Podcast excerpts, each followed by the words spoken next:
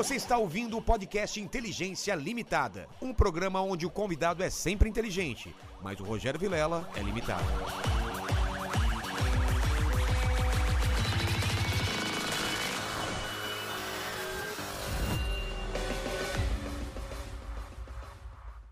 Olá, terráqueos! Como é que você tá? Eu sou o Rogério Vilela e está começando mais um Inteligência Limitada, o programa onde você já sabe a limitação da inteligência acontece somente por parte do apresentador que vos fala, porque sempre trago pessoas mais inteligentes, mais interessantes e mais. É... O quê? Lula livres do que a gente? É, pode ser. Os dois são ser. Lula livre. É, disse- disseram que você já tá parecido com o Lula, né? É, cara, a Janaína, não sei se você viu a, a participação da Janaína, ela falou que eu tô a cara do Lula mais novo, cara. Cara, foi. Nossa. Eu, eu, Isso é um eu- elogio ou uma crítica? Cara, eu, eu vi como uma crítica, tanto fisicamente quanto fisicamente. Será? Porque o Lula mais O- novo ele é famoso por ser um galã. É, pernonas, né, e tal. Ó, puxa só, vira pra você, ó. Vira pra mim Aí, aqui. melhor, melhor. Fechou. E antes de falar contigo, com vocês, eu queria que você, ô Big Lene, você que é um tarado gospel, que você falasse com o pessoal do chat, como eles participam. Aí, pessoal, é o seguinte, para participar com a gente é super fácil. É só mandar um super chat pra cá, tá bom? É, o, o, a regu- o, o, o- o- os, Opa, valores, opa, né? opa! Ei! os valores estão lá fixados na live, tá certo? E você pode mandar uma pergunta, um comentário ou até mesmo uma propaganda. Fazer um jabazinho Fazer um aqui com a jabazinho, gente. né? Tá. É isso aí. Ó, ó, eu sou um cara interesseiro, né? Tudo aqui no mundo vira, vira negócio. E eu sempre peço um presente inútil para os meus convidados, que é para colocar nesse cenário maravilhoso. Estamos cheios, cheios de presente inútil, como esse papel higiênico, essa máscara da Gretchen e por aí vai. Eu gostei daquela luva de goleiro ali. Que, é, essa lua foi o o Léo Sui que trouxe aqui. O, o Exo Rose, que na verdade não é Exo Rose, é o, o Faro, né? e vários presentes aí. O que, que vocês trouxeram para mim? Eu. Você começa? Começa. Deixa eu pegar o meu aqui, que é pequenininho. O Rubinho ali é grande, hein? Mano, é na verdade, aquele, é eu, o seu? eu trouxe meu estagiário. Não. na, na verdade é o seguinte, ó, vai lá. Ele parece aquele cara do, do Anos Incríveis É, lá. aparece o- aqui, vem cá, ó. Esse aqui é o Cássio, Buchholz. E na verdade a boia tá di- diretamente ligada a ele. Eu trouxe uma boia. Nossa, mano, Por cuidado quê, aqui, cara? vai destruir Eu o vou- Eu cenário. vou te dar isso aí. Olha isso aqui, mandíbula. O, o que que é isso? mandíbula velho? não, é o hoje. Na campanha do ano passado, ah, teve uns alagamentos no Vale do Anhangabaú. Aquela obra que foi atrasada, atrasada, atrasada. Sei. E custou 30 milhões a mais do que deveria em São Paulo. E aí, no- durante, a campanha, teve um alagamento e a gente resolveu fazer um uso do Vale do Anhangabaú. Aí eu levei o Cássio, que estava aqui, vestido de banhista, usando essa boia para ele estrear o Vale do Anhangabaú ali. Muito bom. Pô, então é tem uma história, boy, olha. Exatamente, tem, tem um fator relevante aí na minha história política aqui em São Paulo. Vai Acho ser difícil é arranjar um lugar que caiba nessa boia aqui. Vai ser di- difícil achar alguém que caiba nessa bola. Eu coube, tá? Eu entrei nela. E o caso foi um pernilongo também uma vez, não foi? O, o, Ca- o Cássio É? era o figurante geral É o também figurante. que precisou de figurante é ele, né? E o seu, e o seu, Guto? é um puxa-conversa política do Kim Kataguiri, que eu já tenho uns cinco desses, porque o Kim vai fazendo lançamentos dele. E aí eu vou, compro e tiro foto com o Kim. Daí agora eu já tenho Ah, vários. Ele, me, Você ele ganhou. mandou o livro dele aqui sobre. Mandou um puxa-conversa pra você aí, numa conversa de bar ali, tá chavecando Vamos ver o alguém, que, que é tá esse batendo um puxa papo. conversa política Aí você aqui. tem um puxa-conversa política aí pra dar uma brincada aí com a galera aí. Deixa eu ver. Aí cai uma pergunta que a gente não sabe a resposta, já pensou? Ah, Aí é fogo. Certeza. A Constituição brasileira diz todos são iguais perante a lei. Você concorda com isso? Por quê? Quem responde? Advogado ou eu? Cara, eu concordo com isso. Esse é o princípio da isonomia, onde garante a igualdade entre todas as pessoas perante a lei. Ou seja, a lei ela não deve, de forma alguma, fazer distinção entre raça, cor, credo, religião, opção sexual, nada. Música, Todo música tem que sim. ser tratado. É, se o Quem cara não gosta de gosta de, sertanejo- rock, por exemplo, não merece um É. grande tratamento. Quem né? gosta de sertanejo já tem que ser, ser colocado em outra prateleira. Né? Minha E- mulher e- gosta de sertanejo. E é justamente essa disposição que é mais é, atacada aí por aqueles que dizem defender minorias, que eles atacam é, a disposição da igualdade o tempo todo para garantir direito de minoria contra a maioria. Exatamente. Isso aqui. O que você acha, o que você acha que causa a polarização das opiniões que vemos hoje, Guto? Polarização das opiniões que temos, temos hoje são os populistas, eu acho. Os populistas que eles precisam ter um inimigo externo, que é interno, mas ainda é externo ao partido deles, ao movimento deles, para poder ali vencer. Então, o Bolsonaro que faz um governo pífio e fala, ó, Mas, pô, você tá- não gostou do meu? Você quer o Lula de volta? O Vai- Lula faz a mesma coisa. Então, O Lula tá começou, né? O. PT começou com esse negócio de nós contra é, eles, né? Chamou o Geraldo Alckmin de fascista, agora tá chamando o Geraldo Alckmin pra ser vice do Lula. Cara, isso é uma coisa, hein? é isso aí. Que- mas vai rolar isso mesmo? O Alckmin... Eu acho que tá bem adiantada a conversa, pelo menos do que Mas a não gente faz escuta. sentido. O Alckmin não vai trazer tanto mas, voto mas a pro política Lula. faz sentido? Não, mas, mas, tipo, ele, ele vai se vender pelo Alckmin que não traz tanto voto pra ele? Não, na verdade, não tem- na verdade, eu acho que tem uma análise histórica. Vale dizer que o Lula ganhou a eleição em 2002 quando ele levou o José de Alencar para ser vice. O José de Alencar, que era um cara ponderado do PL. Ah, o Lula é tá trazendo o Geraldo. Alckmin justamente por ser um cara ponderado, um governador que ele foi um governador que ele é bem quisto em São Paulo e traz essa ponderação pro lado extremado do Lula. O Lula, na minha, na minha leitura, não dá ponto sem nós. Esse cara é uma, Exato. uma E aí? ratazana e tá sabendo jogar o Estão jogo. vendendo pro Alckmin que se ele for vice do Lula, ele pode, o Lula pode vencer no primeiro turno. Eu não concordo com isso, mas estão vendendo isso É. pro Alckmin. porque Eu acho que o Alckmin não tem tanto a perder mais. É, ele não vai se candidatar porque não tem a menor chance, né? É o que ele tinha pra perder. Ele perdeu em É o- 2018. é o picolé de já chuchu. Exatamente. picolé de Então, chuchu. não sei, talvez E role. falando no Lula, cara, ele teve, teve uma live ontem, foi recorde de, de pessoas ao vivo. Vocês viram? O que, que vocês acharam disso? Cara, eu assisti Eu não consegui quase, ver inteiro. quase uns trechos. 300 mil pessoas ao vivo. É, óbvio que não, não são 300 mil apoiadores. Tinha muita gente Não. criticando. e- Muita É, gente curiosa. é. Exato. Mas assim, o Lula é um grande sabonete, né? A live foi um bate-bola. Não, não teve uma pergunta capciosa, alguma coisa que colocasse o Lula em xeque. Muito Só contrário. levantaram a bola? Só levantaram a bola pro Lula cortar. Foi um ato de campanha, praticamente, uma sabatina quase que dentro do PT. Mas, ao mesmo tempo, a gente viu o Lula sabonetando o tempo todo. Ele fala muito do que ele fez, do que ele era como presidente, do que ele representava, e ao mesmo tempo ele não diz nada. Eu acho que isso dá um tom, inclusive, do que vai ser a campanha dele. Ele vendendo o passado, o sonho do que foi no passado, contra essa grande porcaria que é o atual presidente da República. Mas não perguntaram pra Não ele perguntaram. sobre, sobre o petrolão, sobre o Perguntaram dele, ele mensalão? respondeu, é, o que, que eu Perguntaram? roubei? Perguntaram dele, ah, o que, que eu roubei? Os caras não souberam responder, ele, eu não roubei nada, pô. E aí já E aí ficou por isso. Tem que falar o que ele roubou, todas as coisas que ele roubou. Só que eu acho que qual é o lance, né? Os entrevistadores são entrevistadores políticos, né? O Podpah, ele é um podcast que cresceu e passou o flow por falar de música, de funk, de rap. Então os caras são isso, são bons no que fazem. Aí trouxeram um político, não vai virar uma sabatina. né? Tipo, pô, se o Lula quer ser provado na política, ou tipo, pô, caramba, o Lula fez alguma meia-culpa, ele tem que ser entrevistado pela Vera Magalhães, pelo Carlos Andreasa, pelo Renan. Aí beleza. Pelo Igão, pelo Mítico, pô, não sei se esses caras vão refutar um cara que tá 50 anos na Ô. Lula, queremos você aqui. Estamos tentando, inclusive, já há um tempo aí trazer ele aqui. Ô, Lula, vamos tratar você muito bem aí. Mas vamos perguntar ele- umas paradas aí, né? Mas, pô, né? Aqui a gente fala também, né? Sem aliviar, né, Vilela? O Não. cara quer ser presidente, ele tem que responder. Sim, pô. mas é um papo, é um papo coloquial, é uma Papo coisa solto. é solto e Sim. tal. Vamos falar de Corinthians, o corintiano também, você torce para que time? Sou palmeirense. Palmeirense tá feliz e você, Guto? Eu sou São Paulino, vou falar até Pô, baixinho. Ó, ó lá, você e o Lene, cara, dois São É isso aí, Paulinos. companheiros. São Paulinos roxo, roxo de amor e roxo de apanhar, né? Assim, Sempre, aquele sempre. gol, cara, que do o, Ah, pra que o- isso, Vila? Foi o Volpe que tomou de cobertura lá? Ah, vamos esquecer isso aí. Né? é, vamos falar de outra Vamos coisa. falar de É outra coisa, né? Que isso, gente. Vamos, Mas voltar, vamos voltar no Lula. É, mas o Lula, Voltar, voltar. o Lula e Bolsonaro mesmo não tem terceira via?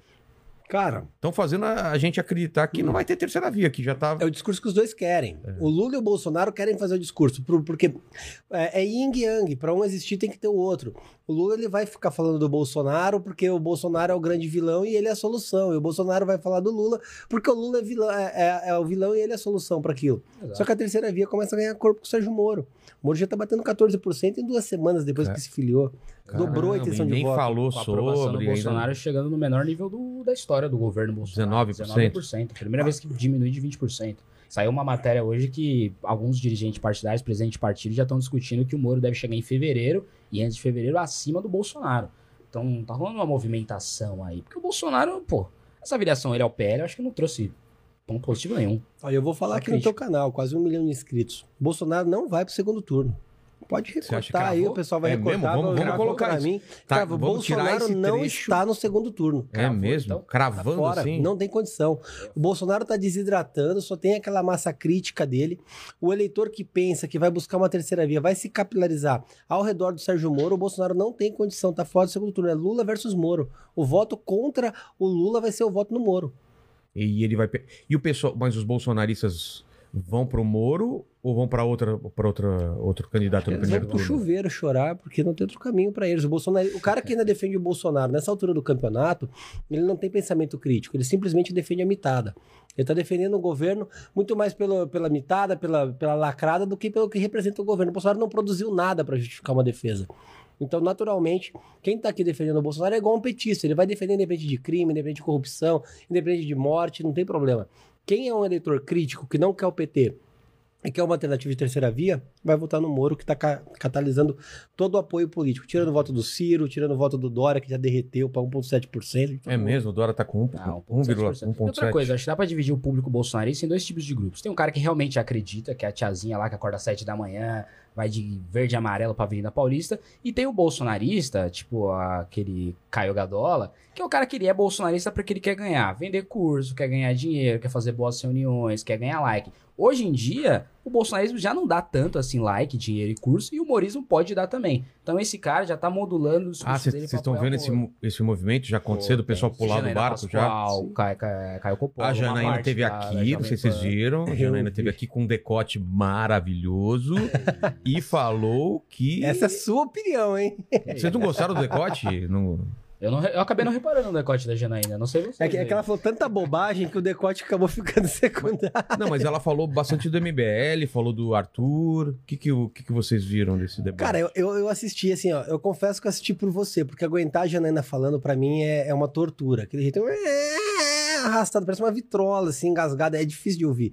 Mas Mas. já- vocês já tiveram do meu lado, né? O MBL com ela já tiveram uma certa tive- afinidade. já tivemos na, na mesma pauta política. Eu, particularmente, sempre tive algumas restrições com a Janaína. Primeiro, porque eu não acho ela uma grande jurista. Se você analisa as, as peças que ela escreve, é, são erros crassos gramaticais. Eu, como advogado, não sou muito chato quanto a escrita, quanto a, quanto a utilização do direito. Ela não é uma grande jurista. Mas, Mas tira- ela é inteligente. Ela. ela... também discordo, não é? Meteu essa? É uma, uma pessoa que é inteligente. Não, você não. Eu discordo, a Janaína não é uma pessoa inteligente, ela não é uma pessoa articulada. Uma pessoa que é inteligente, que é operadora do direito, que entende um pouquinho de direito penal, por exemplo, reconheceria os crimes praticados pelo Bolsonaro.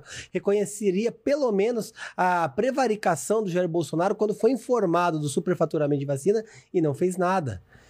Ela reconheceria, por exemplo, que o Bolsonaro teve negligência é, dolosa em toda a condução da pandemia, reconheceria os crimes de responsabilidade. Ela que se diz uma exímia é, articuladora do impeachment, uma expert em impeachment, mas que se não fosse o Miguel Reale, não estaria sentada na banca do impeachment que impeachmentou Dilma Rousseff, ela com certeza reconheceria os crimes praticados pelo Bolsonaro. Infelizmente, ela é uma oportunista. O ponto da Janaina Pascoal é o seguinte: a única opinião dela é o que interessa para ela a título de voto. Vou te dar um exemplo. Teve um discurso dela na Assembleia Legislativa onde ela fala categoricamente que se arrependeu de votar do Bolsonaro.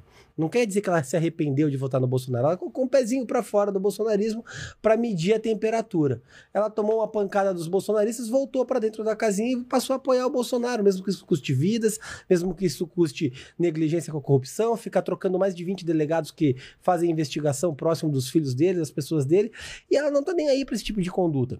Uma pessoa que tem ética, que tem moral, que tem responsabilidade com o eleitor e com a própria história que ela ajudou a escrever no impeachment da Dilma Rousseff, ela teria que se posicionar categoricamente contra. Não é isso que ela fez. A Janaína ela usa muito mais um discurso viti- vitimista. Ela fez esse discurso mole, arrastado, que convence pessoas bem intencionadas que acabam caindo na conversinha dela. Vou te dar um exemplo aqui. Ela falou aqui, por exemplo, que o Arthur Duval fez um tweet malicioso contra Isso, ela, isso, ataco. atacou por conta do voto, que ela tinha negociado o voto. O, P, a PL, A- o PL, a PL 29, se não me Isso. engano. Ela tinha negociado o voto no PL que aumenta impostos, eu te explico como, em troca da manutenção de estatais que detêm cargos. E aí ela fez uma representação criminal. É, ela falou aqui que não, não queria que fechassem, né? É, Exato. essas- é, eram É- é igual de não queriam- Extrema importância e tal.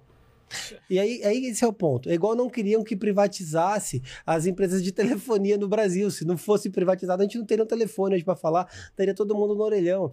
O que acontece? As estatais elas existem com cargos. São cargos públicos, cargos de confiança pagos com dinheiro público. Ela quis manter esses cargos. E em troca de manter esses cargos, essas estatais, ela votou a favor de um PL que ela disse que não, reduz, não aumentava impostos. Na verdade, ele reduzia isenção. Se eu reduzo a zona de isenção, o que eu faço? Mais pessoas pagam impostos. Eu estou aumentando impostos. E aí ela criou uma narrativa para justificar o que ela fez. Na prática, ela negociou voto pela manutenção de estatais, de cargos, em troca da redução de impostos. E por que, que eu falo isso categoricamente aqui ao vivo para milhares de pessoas que estão assistindo? Ontem, o Ministério Público se manifestou na representação criminal que a Janaína moveu contra o Arthur, pedindo o arquivamento, porque a opinião do Arthur estava estritamente dentro da crítica política e daquilo que ela tinha feito. Ou seja, mentiu aqui no programa. E outra coisa, a Janaína ela fala grosso, mas ela tem uma boca extremamente mole, porque, por exemplo, uma das principais críticas que ela faz a- a- ao Bolsonaro é que, pô, o presidente ele fica falando algumas coisas, tipo, as ações dele são boas, só que as falas dele muitas vezes são agressivas. Eu concordo, as falas dele são, não, não às vezes, mas quase sempre agressivas, só que o problema é o que ele faz também. Hoje o Brasil tem a terceira maior inflação das Américas, só não é a maior porque você tem Venezuela e Argentina, 10% no Brasil, Venezuela com 1.500%, É. Argentina 53%, ou seja, você tem dois ao concurso ali da inflação, e o Brasil, a quarta, quarta maior taxa de desemprego do mundo, 613 mortes na pandemia. Então o problema não é uma declaração que o Bolsonaro falou ali no quebra-queixo, ali no cercadinho. O problema do, do Bolsonaro é o que ele faz também de efetivo. Nenhuma reforma, e muito, muito por conta das falas do Bolsonaro, a gente tem essa inflação e desemprego. Então ela fica com aquele termo que, o- que o Renan inventou, né, que é o mais homínio, que é aquela coisa tipo, ai, critico quando erra e elogio quando acerta, quando o Bolsonaro não acerta de nenhuma maneira. E a Janina Pascoal, ao meu ver, acho que o Bill deve concordar com isso, hoje é um dos maiores expo- expoentes desse mais homínios. Ela não é aquele gado, ela não é a Carla Zambelli, mas, porra, ela fica fazendo críticas e elogios absolutamente infundados no governo que tá destruindo o Brasil em todos os aspectos possíveis. Olha o PIB que, que saiu do trimestre e a, e a projeção do PIB para 2022. Qual que é a Recessão projeção? e estagnação. Saiu? Negativa. Saiu Negativa? negativo agora, o terceiro trimestre com queda de 0,1, ou subida de 0,1, ou seja, tanto A queda. faz. Deu queda de subiu. zero. E, e a projeção do mercado para o ano que vem é ou estagnação, o 0,1, ou 0, ou recessão, ou queda. Não tem projeção de subida do PIB. Então, aquela que o Paulo Guedes falava de recuperação em V, virou uma recuperação em L. Absolutamente uma recuperação em L. Não está subindo o PIB. E muito por conta das falas do Bolsonaro, porque o governo Bolsonaro tá fazendo esse acordo com o Centrão e que fica essa galera, ai, pô, o Nicolas falou isso aqui no, aqui no Vilela, no Inteligência Limitada. Tipo, ai, ele tá fazendo acordo com o Centrão pra passar reforma, não dá pra governar. O que, que o Bolsonaro aprovou depois do acordo com o Centrão? Teve nada, PEC da impunidade, PEC da improbidade, ah, mudar ali ah, o conselho do Ministério Público, tentar votar o voto impresso. Isso que ele fez depois do acordo com o Centrão. Não teve nenhuma reforma, reforma tributária acabada. Então, pra que, que ele fez esse acabada. acordo? Ah, pra, pra levar os filhos, é minha tese, Rubinho. É? Exatamente, para blindar a família dele, para blindar os filhos dele, pacificar os ânimos com o STF, colocar os ministros que ele quer, tipo o Mendonça agora, essa nomeação deplorável, um cara que perseguiu opositores, não tem bagagem jurídica, não está à altura do- de uma Suprema Corte de um país sério, é, e simplesmente para poder ter governança até o final do mandato. Ele se prostituiu pro STF, tá lá sentado no colo do Valdemar da Costa Neto agora. Cara, o André Mendonça, em 2002, ele fez um texto dizendo, eh, comemorando a vitória do Lula, dizendo do povo e para o povo. O Brasil deve se orgulhar. Ele tem um livro, um livro de homenagem ao Dias Toffoli. Esse cara tá combatendo que sistema? Que sistema? No Ministério da Justiça e Segurança Pública, depois de um bom trabalho do juiz Sérgio Moro, não foi perfeito, mas foi um grande trabalho lá. O que, que o André Mendonça fez na segurança pública? Bolsonaro que se elegeu muito com a pauta anti-PT, várias pautas, mas uma das principais pautas de segurança pública. O que que o Bolsonaro fez, principalmente depois da entrada do André Mendonça na segurança pública? Absolutamente nada. E esse cara foi premiado com uma vaga de ser pra ser uma vaga no Supremo Tribunal Federal. É porque ele é terrivelmente evangélico. E até isso a bancada evangélica também é assim, né? Exatamente, também não é. É. O, o- Bolsonaro, o governo dele é um grande engodo e todas as pautas que ele cria são ao redor, ao redor de engodos. Ele cria factóides, cria histórias e vende isso para militância. E, e é muito engraçado que, que eles trabalham de uma forma é, de perseguição a quem pensa. Por exemplo, é, a gente vê o Caio Coppola, por exemplo. Ele, ele fez um, ele não declarou apoio ao Moro, mas ele tentou medir a temperatura do Moro. É, o que Ontem que ele, ele- falou? É, eu lembro. E aí ele recuou, né? O que, que foi que ele Ele, falou? ele fez um vídeo, na verdade, num- numa análise, acho que na Jovem Pan, né? Na Jovem Ele Pan. estava dizendo ali que o Moro é um candidato que tem predicados e tem condições de disputar e que fez um grande trabalho à frente da Lava Jato. Ok, todo mundo reconhece isso. Suficiente. Suficiente para a militância Só por bolsonarista disso já arrebentar. Ontem. caíram matando em cima dele. É, começaram a cancelar o cara. E aí. Eu sabia, ele. Exatamente, virou esquerdista. Aí ontem ele fez um vídeo humilhante, pedindo desculpa por ter opinião.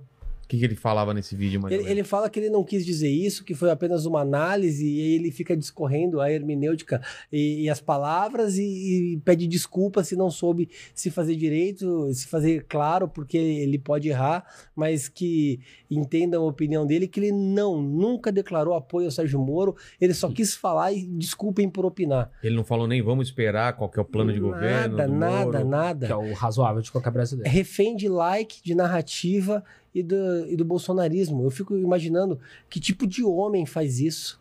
É, é sério, que tipo de pessoa, que, que, que tipo de estatura ética e moral é alguém pra mudar a opinião por conta de patrulha? Ah, Mais do que isso, mais do que o Caio Coppola com certeza é esse cara Rubinho. O que, o que eu sinto mais, não diria nojo, mas é indignação, é o cara que segue o Caio Coppola e patrulha o Caio Coppola por ter dado uma opinião. Então, tipo, Caio Coppola, por que, que você falou isso que você pensa? Para de falar isso, fala o que eu penso, me engane.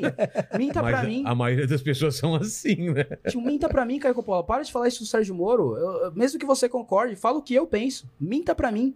Isso é, pelo amor de Deus, isso é humilhante. Isso é humilhante. Mas tem o Constantino tá assim, o... tem uma galerinha que, cara, ju- os caras mudaram a carreira deles pra agradar uma, uma bolha que não faz sentido. Você cara. viu o tweet do Constantino com, com- Cara, com o negócio do do, Olavo? intestino do Olavo lá? Qual que era mesmo? É, é, Agora eu não tenho, mas Agora eu não sou mais é, sem nome, uma coisa É. assim, uma fezes, agora eu sou um pedaço do intestino.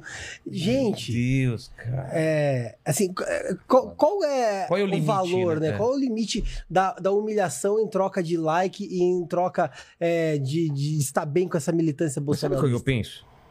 O Bolsonaro, se não sair agora, vai sair um dia. E depois da carreira desses caras, como que eles vão se olhar no espelho, velho? Isso não- Então, e- isso é um ponto interessante, porque imagina assim, você é um, imagina que você é um político, Vilela. Aí você constrói a sua carreira pautada em puxar o saco de um cara. O seu papel é ser um carrapato no saco daquele sujeito. Entendeu? Se ele errar, você está tá pendurado, tipo a cara Zambelli. Aí esse cara morre, todo mundo vai morrer. É. E aí? O que, que você E faz? o day after? Depois que se chorar tal. É acabou, eles acabou a tua carreira, não cara. estão nem aí, né? Aí gruda em outro e assim vai. né? Eu acho que essa galera vai ser igual, por exemplo, Ricardo Barros, que é o líder do governo na Câmara, né? O Roberto Jefferson assim. também, pensa. O cara, esses caras, pô, Ricardo Barros e Roberto Jefferson, foram do governo FHC, É. foram Lula 1, Lula 2, Dilma 1, Dilma 2, Temer, Eles Bolsonaro. não têm menor problema de saltar de um galho pro outro, cara. Quem, quem tem consciência é a gente que vai colocar a cabeça na cama e vai pensar, no travesseiro e é. vai pensar, meu Deus, o que eu tô fazendo. Pô, Mas, não, cara- não dá pra olhar pro teu filho e falar, pô, É. eu sou um pelego de político aqui e fico pendurado no cara. Mas você acha que é grana ou é esse, esse, esse lance do like, de pertencer a alguma coisa grande, de Dá ter mesmo. números? O like vai trazer a grana na mente dessa galera. Porque, Ah, ô, tá. uma coisa que o, que o Caio Coppola me fez, e eu sinto muita raiva dele por isso, ele me fez concordar com o Kim Paim. Porque o Kim Paim fez aquele, te, aquele tweet lá cansando o Caio Coppola, dizendo, ah, eu Cara, quem é conheço o esse Caio Kim Coppola. Paim aí? O cara fica me enchendo o saco todo dia aí no, no É o que ele Twitter. faz. Ele Já também bloqueei Já muito saco. e ele continua falando de mim, cara. Cara, eu bloqueei Eu- ele eu faz trago- um tempo e acabou. Eu trago o Nicolas aqui, ele enche o saco. Eu trago não sei o quê. Eu, eu, eu falo que é o braço do PT, o novo braço do PT aqui. Todo ele mundo nem mora no PT. Brasil, né? Ele mora Na Austrália. Na Austrália. Ah, ele fugiu, igual toda essa galera É, foge. Mas por que, que esse pessoal fica. Primeiro, quem é esse cara e por que, que ele. ele, ele... Então, eu não sei de onde ele saiu. É. De repente brotou um Kim do bigodinho aí, é, um. Entendeu? Esse Kim Paim, ele é igual aquele Let's Dance. Cara, dá vontade de pegar a cara dele e, e tirar aquele bigode. Ou você deixa um bigode. Não é um bigodinho, aquele. Nossa. Faz um bigode de verdade. Quer É. uma barba, tem uma que nem a tua, entendeu? Eu não tenho condição, minha barba é falha, eu não tenho barba. Minha barba pô. não cresce ainda. E o cara me ama, cara. Fala de mim todo dia. Vai falar de mim. Vai recortar estreito, vai falar também. Cara, vai, vai, vai falar, com certeza. Mas Vamos- ele me fez concordar com o Kim ali. Paim, porque o Kim Paim falou, ó, conheço o Caio Coppola de anos, Caio Coppola já foi do novo. O lance do Caio Coppola é grana. E, tipo, Ele falou bem, eu isso? sou capitalista, grana, mas, pô, se você entra pra política, você saiu da vida privada e entrou pra vida pública. É. É o que o Caio Coppola fez, então tem que ser criticado. Mas ele falou, pô, em 2018, 2016, o Caio Coppola ficava vendendo campanhas, 2018 depois ele virou bolsonarista, agora tá indo pro Moro. Então o Kim Paim falou, eu sei o que o Caio Coppola tá fazendo, ele tá indo por grana, e se for o governo Lula, talvez ele vai pensar com a cabeça da... pensar com o bolso também. Então é verdade o que o Kim Paim falou sobre o Caio Coppola. Pô, o Caio Coppola pensa com o bolso, não é pensa igual a gente, tipo, o governo Bolsonaro é bom e ruim. Pra ele não importa, pra ele é, existe um governo, como eu posso ganhar dinheiro com isso? Ponto.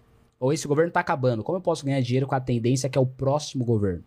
É isso que o Caio Coppola pensa, não é igual a nossa mentalidade de, pô, isso é certo, isso é errado, isso é justo, isso é injusto. E aí a gente. O Caio Coppola tá voltando pra PAN. E a relação do MBL com a PAN? Porque vocês já foram muito lá, né? O Arthur, o Kim e tal. Como que tá hoje em dia? Eles não convidam a gente pra mais nada. Porque eu lembro que na época teve é, o 7 de setembro e teve o 12. Ninguém foi lá falar sobre Não, 12 de nada. É, é- é bastante, é bastante engraçado. A última pessoa que foi na PAN fui eu. Ah, é? Lá no começo do ano, em janeiro Desse ano. deste ano, por conta do processo. eu tinha acabado de suspender a Fórmula 1 aqui em São Paulo, é, por conta de, de uma eventual ilegalidade que tinha no contrato. O que, E que aí, era? É, na verdade, a- a- havia sido contratada uma empresa de prateleira através de uma offshore com, com sede em Delaware, que é um paraíso fiscal. Eu levantei tudo aquilo, entrei com uma ação e para realizar o grande prêmio foi necessário que houvesse um calção garantindo à cidade de São Paulo que se tivesse alguma irregularidade no contrato, São Paulo não teria prejuízo. Teve o grande prêmio, a cidade ficou garantida, correu tudo legal. É, e aí, na sequência, me convidaram para ir lá. é, era para falar isso, mas aí tava o Gadriles lá, e aí ele começou a encher o saco por conta do Bolsonaro, aquele negócio do avião que foi buscar vacina e virou um puta quebra-pau. Depois disso, não teve mais MBL na, na, na PAN. Fiz a reforma da Previdência na Câmara de São Paulo. é, a- comentaram, mas sequer citavam o nome, não falam, porque claramente eles não gostam de um pensamento crítico ao governo. E o Bolsonaro é um pensamento crítico. A gente não vai abaixar a cabeça pro governo, mesmo que isso custe like, custe seg- seguidor, custe o que for. A gente vai ter uma opinião. E aí a PAN fechou a porta pra gente, infelizmente. Era um, era um canal que eu sempre tive um grande apreço, um grande respeito. Era uma voz, era, na época Era uma- do Lula, era uma. Do governo da Dilma, era uma voz. Era um braço da resistência é, ali contra o resistência, PT. né? Uma voz de E resistência. que infelizmente se vendeu hoje pro governo e a Jovem Pan tá tendo aí o resultado disso. Uma audiência pífia agora que se tornou TV, Pois é. perdendo para Record News, para Band, para Band, para todo mundo. Perdendo pra todo mundo. Eles ainda têm algumas pessoas que não são bolsonaristas, né? Até o, o Paulo, a Paulinha veio aqui, o Joel e tal. Mas a grande maioria, vocês acham que é uma, uma O- vertente. O que eu acho na realidade é que a galera que não é bolsonarista, ele é colocada, e aí com toda uma admiração que eu tenho ao Joel, ao Paulo, etc, etc. Eles são colocados na Jovem Pan pra tipo, ah, vamos, vamos fingir que a gente não é bolsonarista, vamos colocar um cara aqui pra ficar apanhando. Então eles botam uns 35 bolsonaristas e botam o Joel Pinheiro. E aí, com o mesmo tempo pra todo mundo. E aí o cara dá uma opinião, fica 35 minutos apanhando, daí volta pra ele, dá uma opinião, fica 35 apanhando e dá a sensação que o bolsonarismo tá correto. E aí faz recorte, passa pelos recados. Então, mesmo que tenha uma voz dissonante ali, não é uma rádio democrática, sabe? Então, É, o André Marinho teve aqui. Você estava aqui no dia, Lene? Sim, ele sim. falou. tá. Ele, eu não vou Não, o saber cara é Lenin? Lenin? Lenny, Lenny. Lenny. Ah. Que ele é, agora não, mas ele era a cara do Lenny Kravitz, aí ficou Lenny. Tá bom. Agora Esse o cara Lenny Lenin Kravitz que Tá parecendo cara. um preto velho agora, com essa, com essa barba branca aí, Tá, né? cara. Tá? Tá sendo um pouco o Agora- seu Jorge. Agora eu É, seu que tem a minha Jorge. cara. Verdade. É mesmo, Tá, cara. cara. Ah, burguesinha, burguesia. Burguesinha, burguesinha. Ser o seu Jorge da final. ou o seu Jorge do Marighella, hein? É, tem essa. Mas, o- o- só pra lembrar que o André Marinho veio aqui, eu não lembro quando ele falou, mas ele fez uma conta, tipo, sei lá, de 33 convidados, sei lá, 30 eram bolsonaristas, Sim, entendeu? pouco que tempo. foram lá na época do. Olha quantas do vezes o Pânico. Nicolas Ferreira foi no Pânico nos últimos, sei lá, dois meses. Ah, claramente estão trabalhando a imagem desse cara para ele se tornar uma figura relevante do bolsonarismo e com certeza alçar ah, voos maiores ali. É um cara que é vereador de Belo Horizonte, não produz nada para Belo Horizonte, e a função dele é ser um vereador federal atuando em favor do Bolsonaro. Mas vocês acham é, é, que, que tem que ter isso mesmo? Ah, Uma, uma, uma rádio, uma TV que seja do governo e as outras, cada uma tem liberdade de seguir o caminho? O que que vocês pensam sobre isso? Não, acho que a imprensa, na verdade, a imprensa ela tem o papel de criticar, tem o papel de questionar, de indagar, de ir atrás. É, se a imprensa ela vai cumprir o papel de informar e de ser legal, ela não está cumprindo o papel da imprensa dela. O papel da imprensa é justamente ser chata, ficar fiscalizando, tem um papel de fiscalização, de informação historicamente importante. É triste quando a gente vê, até pela luta que foi pela liberdade de imprensa no país, quando a gente vê veículos de imprensa se prostituindo para o governo, para se tornar, na verdade, um folhetim de campanha, um papel informativo. O bom jornalista é aquele jornalista que faz a pergunta que o político não quer responder. E não a pergunta que levanta para o cara cortar, igual foi o Lula ontem no Pode Pá. Tá, mais que isso, eu acho que, por exemplo, você pode ter uma imprensa que é de direita. Uma imprensa governista eu acho que nunca pode ter, porque é nojento, é igual humor a favor. Imprensa é nojento, mas ok, uma imprensa de direita pode ter.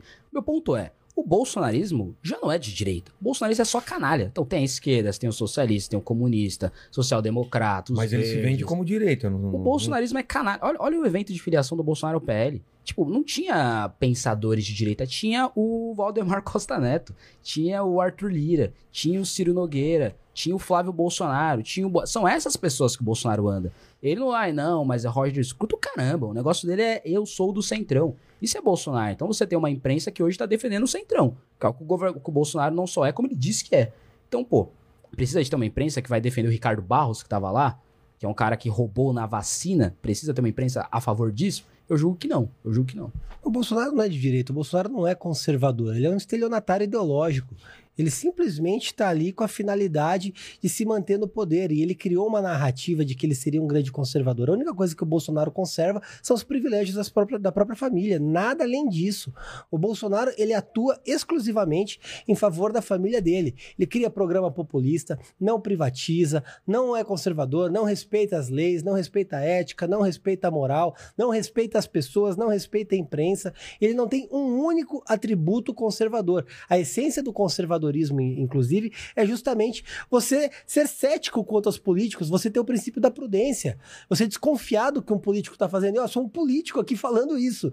Você tem que desconfiar. E simplesmente ele, ele prega a, a servilidade às pessoas que seguem ele, tem que ter uma, um, um- um segmento servil a ele, independente do que ele faça. Isso não tem nada de conservador, isso é exatamente o que o PT fez por 14 anos do poder. Exato. O Bolsonaro ele não, não, não, não tenta estimular que as pessoas critiquem os políticos, sejam sete aos políticos. Ele fica falando, ó, sejam meus gados.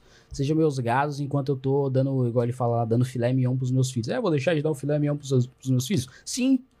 Você é Comprando presidente da picanha República. de mais de mil reais. pô. Pelo amor de? Deus. Comprando picanha a mais de mil reais o quilo.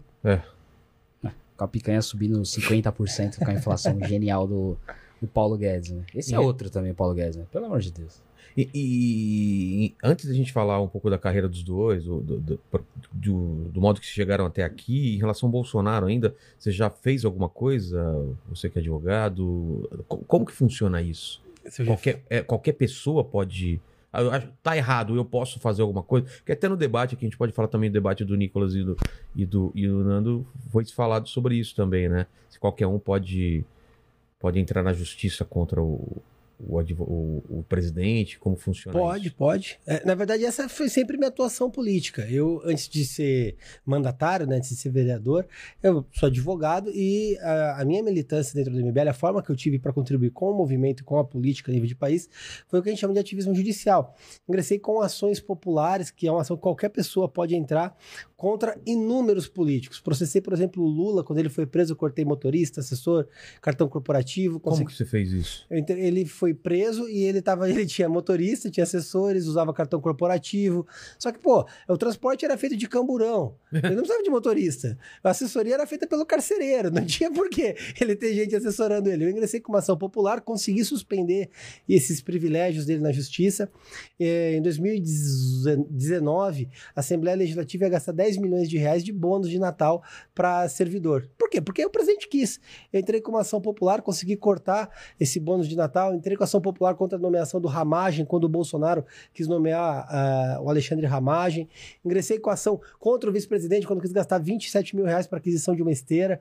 Qualquer pessoa pode fazer esse tipo de coisa. Se você vê uma, uma notícia que te deixa indignado, que te deixa revoltado, é, e você não acha que está certo, você pode levar ao Ministério Público, você pode entrar com ação popular. Inclusive, em, em alguns pontos da minha rede social, na, no MBL, eu tento, inclusive, estimular as pessoas, ensinar um pouco como entrar com esse tipo de ação. Dá para fazer. É óbvio que, sendo mandatário, as possibilidades de ação são ampliadas. Eu, como vereador, eu podia ampliar muito. Veja, antes de eu exer- exercer mandato, eu já tinha recuperado 41,2 milhões de reais com ação, como essas que eu contei do Lula, Sei. da Assembleia Legislativa. Como mandatário, hoje o valor, só, de, só em ações judiciais recuperados, está em 485 milhões de reais, 11 meses após o início do mandato. Então, existem essas possibilidades, mas todo cidadão pode, e eu digo que tem o dever de fiscalizar. É Entendi. isso aí. Mas, mas e, e quando tem essas coisas de sigilo, coloca sigilo aqui, coloca sigilo ali, é- é- pode fazer isso, cara? Tipo- não. Cartão corporativo, eu não posso saber. Eu processei o Bolsonaro por isso. Fiz um requerimento via lei de acesso à informação para ter acesso aos Mas gastos do baseado cartão em que, que, ele, que, corporativo. ele, que ele faz isso? Ah, coça Ele tem bunda- prerrogativa? pra Não, fazer? ele coça a bunda dele e fala: vou esconder isso aqui e põe um sigilo lá. É, sim- é sim, o Bolsonaro é um cara autoritário. Ele põe sigilo no, no cartão de vacina dele, ele põe sigilo no cartão corporativo, ele põe sigilo em qualquer coisa que possa prejudicá-lo. Então você vai, via lei de acesso à informação, faz o requerimento. Se for negado, você entra com mandado de segurança no STF para garantir que tem acesso a esses dados sigilosos. Em que pé que tá isso daí? Tá pendente de julgamento. Justiça no Brasil com aquela velocidade sempre. Padrão nacional, internacional. Cara, tinha que ser tudo aberto, não Isso é tem um por absurdo. que Tipo, cartão de vacinação É. do presidente é um. Ó, eu tô tossindo aqui, mas longe. eu fiz um PCR hoje, tá? Então, Ah. pra deixar bem claro pra todo mundo que tá assistindo, Ah, é, na verdade, Cara, aquela mina da fazenda que saiu com Covid e foi pra balada. Não, tio, Nossa, até porque mano. na Câmara Municipal, cara, se você tá com qualquer coisa respiratória, você vai no DEMED e você já é afastado pra garantir a segurança de todos os funcionários. Só que como eu tenho um filhinho pequeno de um ano e meio também, tem que preservar a família. Então eu já fiz o PCR, deu negativo, tô Nossa, eu tranquilo. odeio PCR. Você faz PCR. Cara, eu já fiz uns 10, 12 PCRs já. Que Ainda- isso. Eu chego lá, já entra É automático. um por semana, pelo, pelo menos eu faço. E a pior parte é que não, não- o, o nariz não acostuma. Não, Não, sempre todo- aquele- aquela é- sensação de... Talvez Tem é cada vez alérgica? pior. Não. Cara, eu tenho rinite. É assim. É pior? É, é uma tragédia. Lacrimeja, chora. é- Meu Deus. Ah, o Lene, tenho- ele já tá fazendo pelo ânus já, porque ele já cansou, Mais né? fácil, né? É, Mais mas, fácil, né? É, o resultado sai na hora, né? Você chora também? Porque eu choro quando, quando coloca no nariz aquela lágrima A escorrendo. última vez eu dei uma risadinha. o problema é que o cotonete tem 5 centímetros de É, o espessura, né? cotonete não faz muito... Eles O mandaram um cotonete colocar bonito uns dessa três já, vez. né? Já faz três testes, pra que não, né? Pega um taco de beisebol e enrola um algodão na ponta. Esse Olha só. Mas falando do debate, o grande debate, pô, foi, foi uma loucura aquele debate do Nando e do Nicolas aqui, vocês viram? Cara, eu achei, eu vi. o- Quase 130 mil pessoas, eles quase se mataram. Parabéns. Eu viu? achei que eles iam se bater aqui antes, cara. Não sei se Para vocês sua alegria, né, Vilela? Que você tava Não. adorando o pau comendo. Cara, juro que não. Eu tava, você viu, você foi- vocês viram minha cara? Eu tava muito preocupado, cara. Tava muito Tava mesmo? cagado. Tava, cara. Eu tava aqui. A qualquer momento eu tava falando, eu vou ter que Separar. afastar os dois. Nos intervalos. Porque tava- na- no pré, Tava os tava convidados. ok? Não, claro que não. Tava aqui os três do, é, que vieram com o, Nan- com o Nicolas. Lá tinham dois com o Nando. Eles aqui.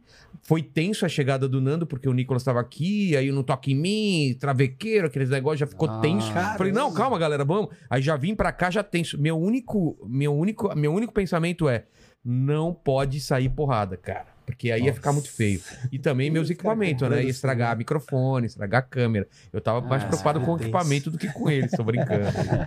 Mas eu tava, tava muito preocupado, cara. Cara, mas isso é um, é um sintoma da política que, que eu acho muito pesado e que e o bolsonarismo e também uma parcela do petismo está muito ligada. É, cara, a gente pode discordar. Se a gente ficar conversando duas horas, a gente não vai concordar em tudo. Não tem como. Eu e o Guto, a gente não vai concordar em tudo. Dentro do MBL, a gente não concorda em tudo. Só que você tem que trabalhar as convergências. Afasta o ponto que a gente não concorda e vamos trabalhar aquilo que é, que é comum, que é consenso. Não, as pessoas elas tensionam tanto as divergências a ponto de se tornar insustentável uma conversa. É.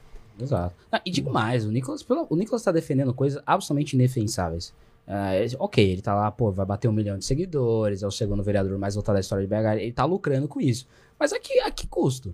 A esse custo eu não, que- não queria fazer isso, não. Tipo, o cara tá dizendo que o Bolsonaro fez um, um, um Rios meu que até viralizou, que eu respondi um Rios dele, que ele falou, pô, o Bolsonaro é humildão, porque ele fez um vídeo lá de chinelo.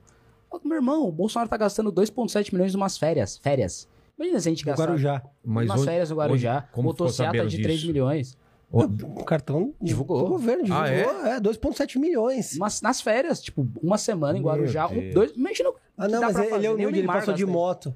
Mas ele anda de chinelo, ele come pão com não sei o quê, então ele é humilde. Meu irmão, irmão, isso é o que eu- o Nicolas é que eu fiz nesse vídeo, eu falei que ele é o famoso corno ideológico. Quanto mais ele é traído por um político, mais ele gosta. Então é isso, tipo, pô, o Bolsonaro tá lá com o PL do Valdemar Costa Neto. Ah, é, mas tem algum partido de direita no Brasil? Então o PT. Estão filiando PC do bem. Ah, não tem partido de direita, vamos filiar no PC do bem, então. É bom? Não é. Mas tá- já tá num nível de defender coisas absurdas. Então o Nando tá, obviamente, não tá correto de querer bater no cara, mas eu entendo a indignação do Nando Moura. Pelo amor de Deus. Isso não é, já sabe, não é, ai, eu defendo social-democracia ou conservador. Não é isso. Pô, o cara tá defendendo que não vacinação.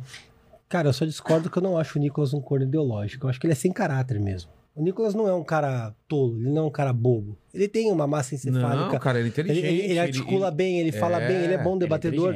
O problema é o seguinte, ele, ele é mau caráter no sentido de, ele sabe que o que ele está defendendo é indefensável. Ele sabe que ele está do lado errado. Ele sabe que ele está passando pano para um criminoso. Mas ainda assim ele prefere ter os lucros dos likes e dessa militância cega que, que ele acaba capitalizando por conta da defesa que ele faz ao Bolsonaro. E aí, em razão disso, ele mantém aquele discurso, mesmo que no interno dele eu tenho certeza que ele saiba que é uma grande de uma hipocrisia. Isso para mim é falta Eu vou de dar minha caráter. opinião. Conhecendo ele aqui do dia que ele veio e do debate.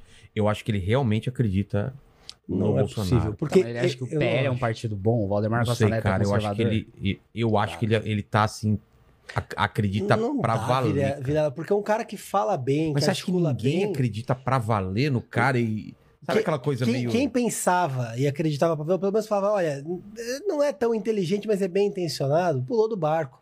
Agora só tá quem é completamente tolo, o seguidor servil ou os oportunistas é, sem caráter. E é nessa última parcela que eu acho que o Nicolas se enquadra. Ele só estaria é, é, realmente com isso, você acha, se ele fosse um cara muito burro. E... Um, um completo idiota, e ele não é. Ah, entendi. Não é, E não é. você? não, e não é mais daquele cara que. O Nicolas, por exemplo, o Bolsonaro ele tá tentando transformar a base dele, né? Jogando pra fora o que a gente chama dos maluquinhos, que é a Sarah Winter, que é o Zé Trovão. Então, Cadê tipo, a Sarah Winter? Sumiu, a né? Sarah Winter tá atacando o Bolsonaro. Ah, que é? Ele distraiu ela, que ele abandonou ela, porque ele deixou ela ser presa, né? Óbvio que ele não manda no Xandão, que ele julga um grande advogado. Enquanto a Sarah Winter tá sendo presa pelo Xandão. E ele tá tentando transformar esse público dele num público do Valdemar Costa Neto, do Centrão, da compra de voto e do auxílio tradicional. Então, nessa troca de, de pele do bolsonarismo, uma galera vai ficar pelo caminho. E é o Nicolas, pô. O Nicolas tá tentando defender uma filiação do Bolsonaro, o Ricardo Baus com o Valdemar Costa Neto com o Lira. Tipo, vai lá, conservador, vai lá. Fala que você é contra a corrupção e você tá dizendo isso. Vai lá. Aí daí fica difícil. Daí ele vem pra um debate com o Nando, e que o Nando vem estudado, com uma pastinha lá, tentando trazer coisas, e o Nicolas vem pra trollar o debate. Ele vem pra, tipo, o Nando fala alguma coisa, ele zoa. MBL. Da MBL. MBL. Porque não tem, não tem o que defender. Ele falou muito do MBL. Exato. Qual é a treta do MBL com ele? É só uma contraposição mesmo. Na verdade, a gente, nem a gente descobriu que ele existia faz pouco tempo. É, ninguém sabia quem era o Nicolas. É que, como todo bolsonarista, ele não tem argumento para debater com o Nando. O Nando é um cara. Ele já bateu muito na gente, mas o Nando é um cara coerente. Tem que respeitar a coerência do Nando Moura. Ele é um cara que ele tem uma linha e, ele segue E a linha. no, no debate extremamente calmo, hein? Calmo, calmo. Você esperava Diferente isso até dele? dos vídeos dele, né? Que ele é nervoso. Não, cara, eu tava com medo. Por isso que eu tava com medo. Eu conheço o, o, o Nando dos vídeos também. O Nando é um puta cara. e ele veio aqui tranquilaço, viu que ele, claro, se alterava em algum momento, mas não levantava muito a voz. Tal.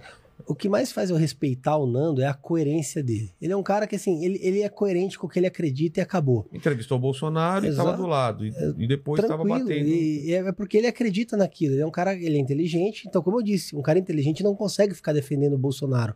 E o Nicolas não, ele é um troll no debate. E essa é a estratégia de debate dele, e ele faz isso muito bem. É similar à estratégia do Adrilles, só que o Nicolas ainda faz isso melhor que o Adrilles.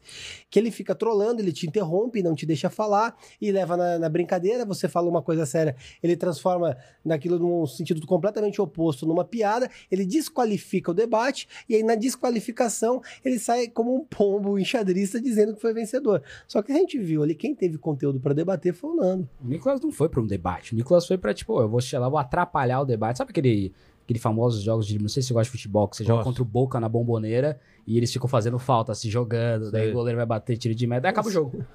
É isso. O Nicolas foi pra fazer isso. E o Nando foi pra propor um jogo e tentar ganhar o jogo. Porque o Nando tá, tá com raiva. O Nicolas ele não foi nem pra defender o governo. Porque eu acho que, realmente, se eu fosse na posição do Nicolas, o que você ia fazer? O que que ia defender do, a filiação do Bolsonaro ao partido de um mensaleiro?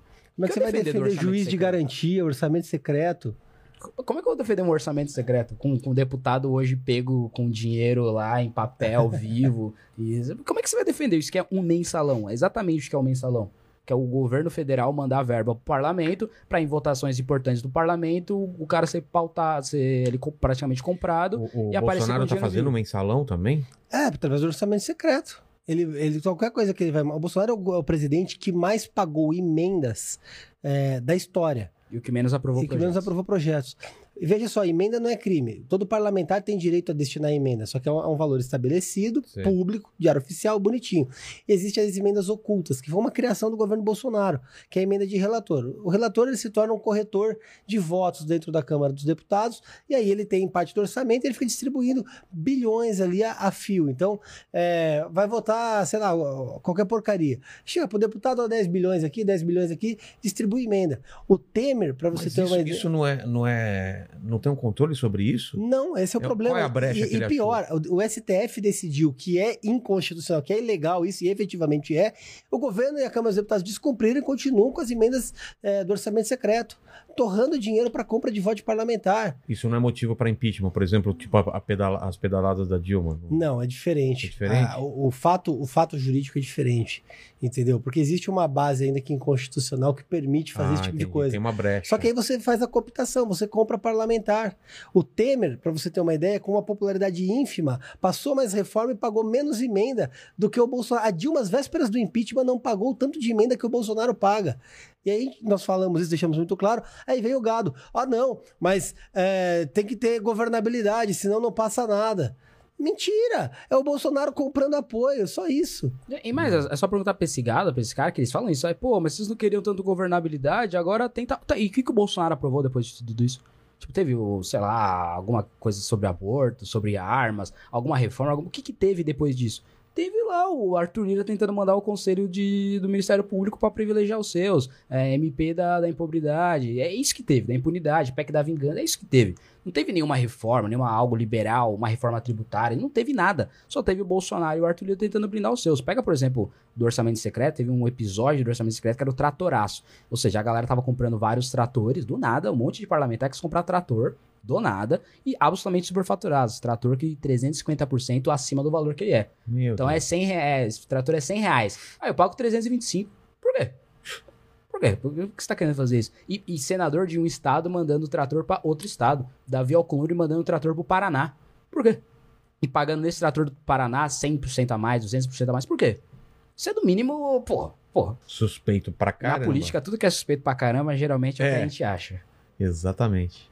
E não dá pra. Não dá pra fazer nada, a gente tem que assistir. Houve isso. representação, ou foi- tá, tá sob júdice, tá, foi levado ao Ministério Público e tá parado. A questão é que, assim, eles trabalham no limite da lei. Existe um- um- uma discussão se tudo que é legal é moral, isso tudo que é, É. moral é legal. Eles trabalham no limite do legal, porque moral eles não têm. É isso. E a gente tá perdido, então, ano que vem. Não é Calma aí. perdido, não. Vocês calma, têm esperança? não. Que- Tem, vocês são otimistas? O que que vocês acham? Eu, eu acho Você que já falou que, o, que, o, dá que pra pensar Moro num vai chegar. universo sem Lula e sem Bolsonaro. É difícil, é Pô, sem difícil. Lula é fogo, hein? Quê? Sem Lula é difícil. Não, não, sem, Lula, sem os dois eleitos. Ah, tá. Sem tá, os dois tá, eleitos. Tá, tá. Eu acho Mas que. eu acho difícil não ir pro Não, segundo o Lula, turno. o Lula, né? infelizmente, ele, a massa petista vai colocar ele no segundo turno. E o Bolsonaro tá fora. Vai ser Lula versus Moro no segundo turno. E o Moro, você acha que vai com quem? De vice? Essa pergunta eu não sei te responder. Essa pergunta eu acho que deve Mas é- Porque o Lula- É a Lula- pergunta que vai definir a eleição, inclusive. É, né?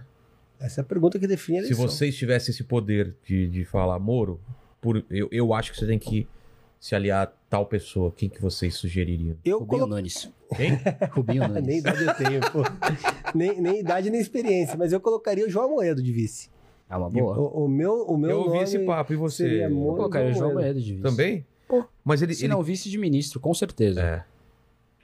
Pô, com certeza. Entendeu? Porque é, é- é uma coisa que fecha, né? A galera da terceira via que apoia o Sérgio Moro, apoia também o, o João Moedo, só não tanto porque o Sérgio Moro é mais conhecido que o João Moedo. E tem ali uma galera, o MBL, até a galera da terceira via, o Vilela, o Nando Moro, o Marcelo Brigadeiro. Tem uma certa. O público da terceira via não é o público que vai votar, sei lá, ah, se eu não vou votar no Bolsonaro, eu vou votar no Ciro Gomes. Não. Sabe? Tipo, a terceira via não é só nem Lula nem Bolsonaro. Tem, é, porque não tem é- umas tem, a terceira via tem coisas muito diferentes, né? Dória é diferente de Ciro, que é diferente do Moro, né? Sim. Não, não, não, não acredito que qualquer um desses que vai para o segundo turno vai pegar os votos todos do Dória ou do, do Ciro, né? Porque tem uma questão de legitimidade. Será que o João Dória ele é legítimo para ser uma oposição ao Bolsonaro? Por conta das vacinas, da pandemia, talvez. Mas o, o Dória, até hoje, ele é contra o impeachment do Bolsonaro. Ele, ele tem aquela mesma tese que vários políticos tiveram ao longo da história. Ah, vamos deixar sangrar na eleição a gente É. vê. Discordo dessa tese, pô. Acho que pô, o governo é ruim, cometeu Que o Lula também tá nisso, né? Lula também tá nisso. Então tem que ver se a legitimidade do. Não é só ele não ser nem petista, nem bolsonarista. Tem que ver a legi- legitimidade dele no processo. E a população vê isso. Tanto que o Dória tá com ponto 7 nas pesquisas. Pô, O Dória é tóxico no ambiente político, esse é o problema. Ele, ele é uma figura que ele não é, não é sincero.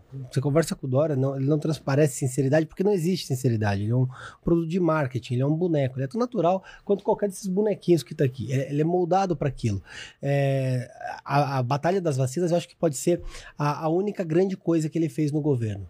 A motivação ah, foi, pessoal, tá bom, deixa pra lá. Ele fez uma grande luta pelas vacinas.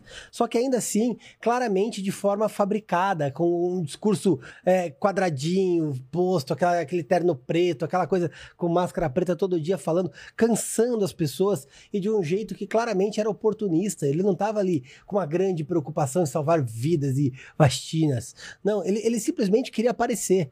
E isso é, faz com que as pessoas percebam que não existe naturalidade nele. O oportunismo torna ele uma pessoa desagradável. Um ponto interessante, eu vi uma pesquisa recentemente, você pergunta como é que tá a segurança no estado de São Paulo. Ah, tá boa. Como é a segurança no governo Dória? Ah, uma porcaria. Porque as pessoas têm repulsa pela figura do Dória. Ele foi colocado como pré-candidato a presidente pelo PSDB, ele não tem a menor chance de ser presidente e não pode ser presidente, não tem capacidade para isso, ele não é sincero o suficiente para isso.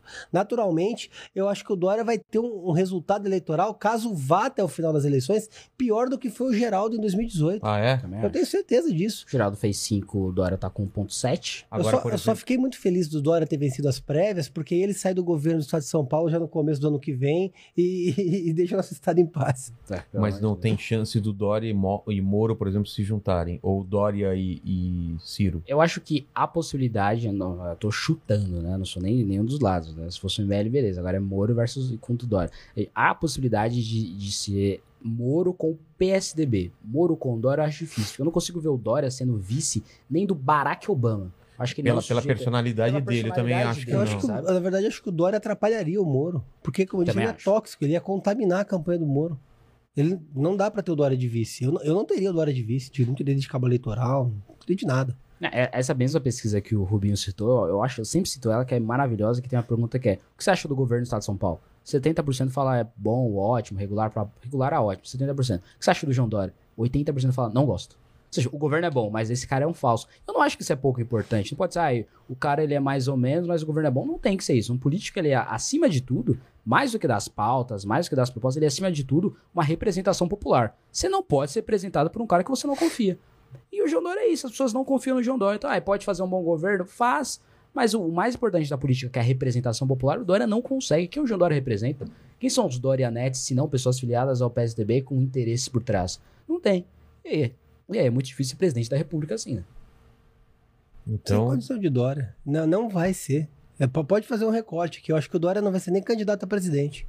ah, é? Eu acho que ele vai retirar a candidatura. Porque- aí, por exemplo, porque não vai entrar o pra Eduardo Leite, aí sim o Eduardo Leite pode apoiar o Moro, por exemplo. Porque, lá. porque assim, existem figuras que devem ter algum intelecto dentro do PSDB para falar, meu amigo, você não tem a menor condição. Ah, você é um ególatra e só pensa em você, ok, mas você não tem condição. Daqui a pouco você está dando traço na pesquisa. É, o- o- a candidatura do Moro derreteu o Dória. É, a- o fiasco do João Dória é tão grande que após o Dória vencer as prévias, ele caiu dois pontos percentuais nas pesquisas e está com 1,7. Como é que um partido vai levar ele até, até a eleição? Se o PSDB fizer isso, com certeza vai passar é, atestado do final do partido, que já está caminhando para isso, inclusive. Porque qual, qual que eu acho que é a crise do João Dória, que é também a crise do PSDB, né? Mesmo o Dória sendo o Nero do PSDB, ele chegou pra tacar fogo em tudo e ser o último a sair. igual aquela cena do, de Coringa lá, de- do filme do Batman, o Coringa Sei. sai depois do hospital botando fogo em tudo. Acho que o João Dória é esse cara. É esse cara. Então qual é o lance? Qual é a revolução digital, o surgimento da nova direita, o podcast do Vilela, o canal do Nando Moura, o MBL, o canal do Arthur, o mandato do Rubinho? O que, que aconteceu? A galera achou uma oposição realmente verdadeira ao PT. E agora uma oposição verdadeira, realmente verdadeira ao PT e ao Bolsonaro. E o PSDB, que aí que as pessoas votavam, porque, tipo, putz, Lula é fogo, né? Vou de Geraldo. Lula é fogo, vou de Serra. Não por um amor ao Serra, ao Geraldo. Mas porque, tipo, pô, esse cara é o menos pior. Rolou isso em 2018, apareceu um cara muito melhor pra fazer oposição ao PT, que é o Bolsonaro. O Bolsonaro de 2018, né? Não no Bolsonaro de agora. E agora você tem o Bolsonaro e você tem o Sérgio Moro. Então, tipo, mesmo assim, você vai votar no João Dória? Só 1,7 dos brasileiros acham que sim. Por enquanto, né? Por enquanto, né? Por enquanto. E a tendência é de queda. E eu vou pedir uma pausa, então, então vamos falar de vocês agora. Guto, qual, que- qual que é a sua história até aqui, cara? O que, que você fez? Cara, eu tenho 22 anos. Ah, tenho 22 anos, eu entendo. um menino. Um ninfeto. Um ninfeto. garoto. eu entrei no MBL aproximadamente ali em 2017, ali quase 18 anos, 17, 18 anos. Entrei como militante do MBL em São Paulo, São Paulo, da cidade de São Paulo. Depois de um tempo comecei a gravar vídeos, etc. Me inspirando sempre no Rubinho, no Kim, no Arthur, no Renan, na época no Roller também, etc. E outras figuras que não são do MBL. E aí comecei a gravar vídeos, comecei a me destacar e acabei virando coordenador no MBL São Paulo. E virando coordenador no MBL São Paulo, eu fui chamado para trabalhar no Brasil 200. Na época que era o candidato do MBL à presidência da República era o Flávio Rocha, que ele acabou desistindo ali, o PRB também tinha a candidatura dele, mas aí continuei do MBL, comecei a gravar Rios, ah, Rios não, não, Rios é bem depois. É, é mais comecei recente, a gravar a, a MBL News, né? E aí fui chamado para trabalhar na campanha do Arthur e do Kim. Fiquei bem amigo, principalmente do Arthur, do Kim também, mas principalmente do Arthur e do ex-chefe de gabinete dele. E aí, sendo também coordenador do MBL, fazendo atos, etc., manifestação, todas as pautas que a gente sempre defendeu, privatização dos Correios, ou todas as privatizações da Petrobras, reformas liberais, reforma tributária, reforma administrativa, reforma da Previdência, que na época só foi ser aprovada em 2019, né? Se não me engano, reforma da Previdência do Paulo Guedes do Bolsonaro. E aí, o- com a vitória do Arthur em 2018, eu trabalhei na campanha, surgiu uma vaga de estágio do Arthur no gabinete dele. E aí eu larguei o MBL São Paulo e entrei na vaga de estágio. Na época eu fazia direito e acabei sendo aprovado, saí da coordenação do MBL São Paulo. E aí virei estagiário do Arthur, depois fui efetivado. E aí fui crescendo ali, ali nas redes, ali depois de 2020, se eu não me engano, na eleição de 2020, quando surgiu os rios do TikTok. Daí comecei a surgir bem mais nas redes, mas sempre com essa trajetória desde 2017 e 2018. E aí o Arthur, ah, como ele vai sair para governador, ele colocou na missão para mim, pro Renato Batista também, um, meu- um dos meus melhores amigos hoje, de ser candidato a deputado estadual para sucedê-lo ali, né? Com a mesma coisa, um cara que já tem trajetória no MBL, que defende as pautas, que tem a confiança dele. Então estamos aí na pré-candidatura ali a ser deputado estadual, ali ajudar os nossos amigos ali sempre, e vamos ver no que dá, né? Então, E você, você usa pra caramba as redes sociais. eu uso. É, a gente gosta. serve pra você também, mas vocês acham que esse é o, é o grande lance hoje de Ah, pra, é pra política é, é você massificar nas redes sociais. É uma, Não tem como, é né? fez uma revolução, porque o que eu acho, né? Que é também a crise não só do PSDB, mas todos os partidos ali daquele centrinho, né? Não o centrão, porque o centrão vive de comprar de voto, então para ele pode Pra ter ele celular faz, ou não, vou é. comprar voto. Mas teve partidos que ele eram hum, mais ou menos ideológicos. O PSDB é mais o DEM, o PSDB é o MDB. Eles são, ele não é o PP do Arthur Lira lá de Rolex, comprado com uma grana que eu não sei qual foi, sabe? Não, não é esse cara, o- um tucano, né? Mesmo Sim. com toda. Não tô dizendo que o PSDB não é corrupto, tem suas corruptelas. Agora, no PP é absolutamente sem ideologia. Ricardo Barros, qual é a ideologia dele? Agora, o Aécio, né? O PSDB jamais seria a base de um governo petista, sabe? Então, Entendi. agora, com essa nova direita, o que, que aconteceu? É, A mídia ficou absolutamente controlada por um politicamente correto. Tipo, ficou o famoso programa da Fátima Bernardes. E aí chegou no celular, um Rubinho Nunes fazendo um processo, um Guto Zacarias fazendo um rios, fala, pô, eu gostei desse cara. Então a, a nossa segurança é o celular, porque a mídia tá tomada, ou agora tem a Jovem Pan na TV, que, pô, não- Mas todo o resto ainda é não- mais progressista, mais né? progressista e a Jovem Pan defendendo o Ricardo Barros. Então sobrou isso que sobrou pra gente, as redes sociais. E lá as coisas andaram, né? E dando, dando resultado, não é só, pô, pô, dá resultado essa pressão que a gente faz nas redes sociais. Pô, o impeachment ele foi tocado pelas redes sociais, Claro. grupo de Facebook, etc, etc. Então dá resultado. Olha o mandato do, do O Rubinho. que, o que até prova que não tem a mínima, a mínima justificativa o, o fundão eleitoral desse. Porra, Também quanto acho. custa pra fazer no TikTok, no, no, no Facebook as coisas? É. Nada, entendeu? Ou, ou muito pouco. Não precisa de toda essa grana que os Não caras. precisa. E tem mais alcance, tem mais visibilidade. É, vai mas fazer enfim. santinho ainda? Vai fazer cartaz? Não Você pode? precisa ter conteúdo pra estar na rede social, né? Você É. precisa ter entrega, ter ideia, intelecto, Exatamente. pensar. Saber Se falar. não tiver um bom canal, se não for, se não for um entrevistador interessante, pensar, seu canal não cresce, não tem É. o sucesso que tem. Você tem que ter esse tipo de entrega e às vezes para candidatos vazios é, é um, é um universo desconhecido impossível de desbravar. Uma barreira. Exato. Exato. E Só que o problema é que nas redes sociais tá crescendo muita gente também, muito ruim. Então, pô, o Nicolas Ferreira ele é muito grande nas redes sociais. Ele é inteligente, não, não acho ele burro.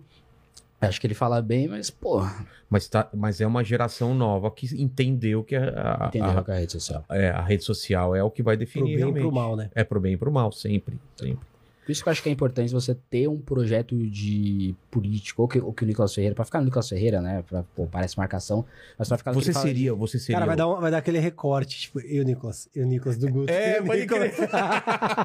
Cara, é que eu realmente detesto ele. Mas tu pode fazer esse corte com o Bolsonaro também. Não, e lá e ele, ele, ele, ficou- ele, ele, ele colocou o trecho lá que o pessoal manda ele tomar no cu lá, lembra? Lá do- É quando verdade. o Nando entrou, a galera xingou. E tem esse vídeo que ele Ah, colocou. É, Congresso do Congresso do agora, MBL. É. A galera tava. Mas a culpa não foi nossa, né, Foi galera? espontâneo, não, não dá pra conter a massa. Mas você seria o arquirrival e ele ser o arquival? Sabe aquelas coisas de super-heróis assim? Não, não. Ele teria que crescer muito pra ser o rival do, do Guto. Você tá maluco? Imagina, não, porque, pô, se, se eu entrar na política, pô, eu acho que a política é uma coisa muito séria, né? Quando eu coloquei a minha pré-candidatura, foi tipo há seis meses. Ou seja, foi a 430 dias, eu lembro, foi 430 dias da eleição. E aí a galera, até um pessoal do MBL, né, não da Alta Cuba, falou, pô, mas por que você vai anunciar com tanto tempo? Eu falei, cara, eu tô, eu tô tentando disputar uma carreira na Assembleia Legislativa do Estado de São Paulo, estado que é a 21ª maior economia do mundo, terra dos bandeirantes, terra da Revolução de 32, eu quero disputar uma, uma cadeira nisso. Eu tenho que ter vergonha se estivesse tentando disputar uma carreira no, uma cadeira no PCC, no Partido Comunista do Brasil, na Aliança Libertadora do, do Marighella, que tá aqui editando a nossa live. É. É, é assim que eu teria ter uma vergonha. Então, acho que, tipo, se você tá tentando uma carreira dessa pra ser arquirrival do Nicolas Ferreira, meu irmão, aí, pô, Já aí já, já deu tudo errado. Entendi. E, e você, Robinho? Bom, eu sou um dos fundadores do MBL, tô na militância desde 2014 com o movimento. Começou em 2014? 2014, ah, desde antes, na verdade, sou do interior de São Paulo, de Vinhedo. do Você tá MBL. naquele filme lá? Naquele... Tô no doc do MBL. O, o MBL começou antes da fundação, né? Na verdade, começou comigo e com o Renan brigando no Facebook contra Ah, é? o vereador do PSOL lá em Vinhedo, que é de onde eu sou natural. Ali a gente criou um movimento que chamava Renova Vinhedo. Desse movimento virou o Movimento Brasil Livre, com as manifestações contra a Dilma. E eu tô na militância desde então. É, disputei a eleição ano passado, sempre fui advogado do MBL, é, como as pessoas até me conhecem, por causa dos processos, das economias aí que, que eu mencionei para você. Ah, Tô no meu primeiro ano de mandato. É, tô contente por conta dos resultados especificamente que eu consegui nesse primeiro ano de mandato. Por exemplo, fui relator da reforma da Previdência da cidade de São Paulo, presidi a comissão especial da reforma também, gerou uma economia de 111 bilhões de reais para a cidade de São Paulo, uma, uma, previdência deficitária que agora vai diminuir o gasto. Pra você ter ideia, cada paulistano gasta aí na média 500 reais por ano com aposentadoria, é um absurdo. Aposentadoria privilégio de servidor. Hoje sou relator também da comissão de Smart Cities da Câmara, da Câmara de São Paulo. Que é o quê? É, basicamente, é um projeto de lei que busca otimizar a cidade através de captação de dados para você ter maior acesso à saúde, diminuir filas da saúde, filas de exame, diminuir congestionamento, tendo um controle centralizado de semáforos, é, identificar bueiro entupido, poder limpar bueiro. Enfim, moderniza a cidade, coloca a cidade no século XXI, é um, é um Também projeto muito colocar importante. fio por baixo da terra também? Faz parte disso, Faz parte. inclusive com a parte de fibra ótica, Tá. que é uma segunda parte. Isso começa diminuta e vai Estamos se expandir. atrasadaço em tudo Totalmente. isso daí, né? Só que isso vai basear o plano diretor de 2020, que, que era de 2021, que vai ser discutido agora em 2022, e vai pautar a cidade para as próximas décadas. Então, é um papel bastante importante na Câmara, que eu tô. Eu sei da responsabilidade que recai sobre meus ombros, mas que com certeza vai trazer bons frutos para São Paulo. E no meu primeiro ano de mandato, até aproveitando para fazer a, a, a- pra prestar contas aqui, que vou fazer inclusive semana que vem na Câmara de São Paulo, dia 10, mas aprovei boa parte das minhas propostas de campanha como o Código de Defesa do Empreendedor e a Patrulha do Empreendedor aqui em São Paulo, que basicamente cria mecanismos para que a população se defenda de achaques de fiscais que vão no estabelecimento. Você tenta abrir uma barraquinha de cachorro-quente ou Vai o cara uma lá- mega empresa, o cara vai pedir achaque, encher o saco. Você tem um canal na, na prefeitura para fiscalizar os fiscais, Pô. isso já é lei em São Paulo. Porque o que tem do- dos carinhas que ficam vendendo facilidades, né? Cara, é, é impressionante. Eles che- é, a gente lembra da máfia dos fiscais que atuava em São Paulo, virou um grande escândalo aqui há um tempo atrás. E basicamente ele chega em qualquer estabelecimento. Eu tenho certeza que muita gente que tá vendo aqui já sofreu achar Ele acha algum, coisa. algum funso querendo uma propina em algum momento da vida. Ali você tem um canal para reclamar, para solicitar apoio e levar a julgamento esse funcionário público, inclusive sendo exonerado. Então, um projeto bastante bacana que eu acho que vai contribuir muito para São Paulo.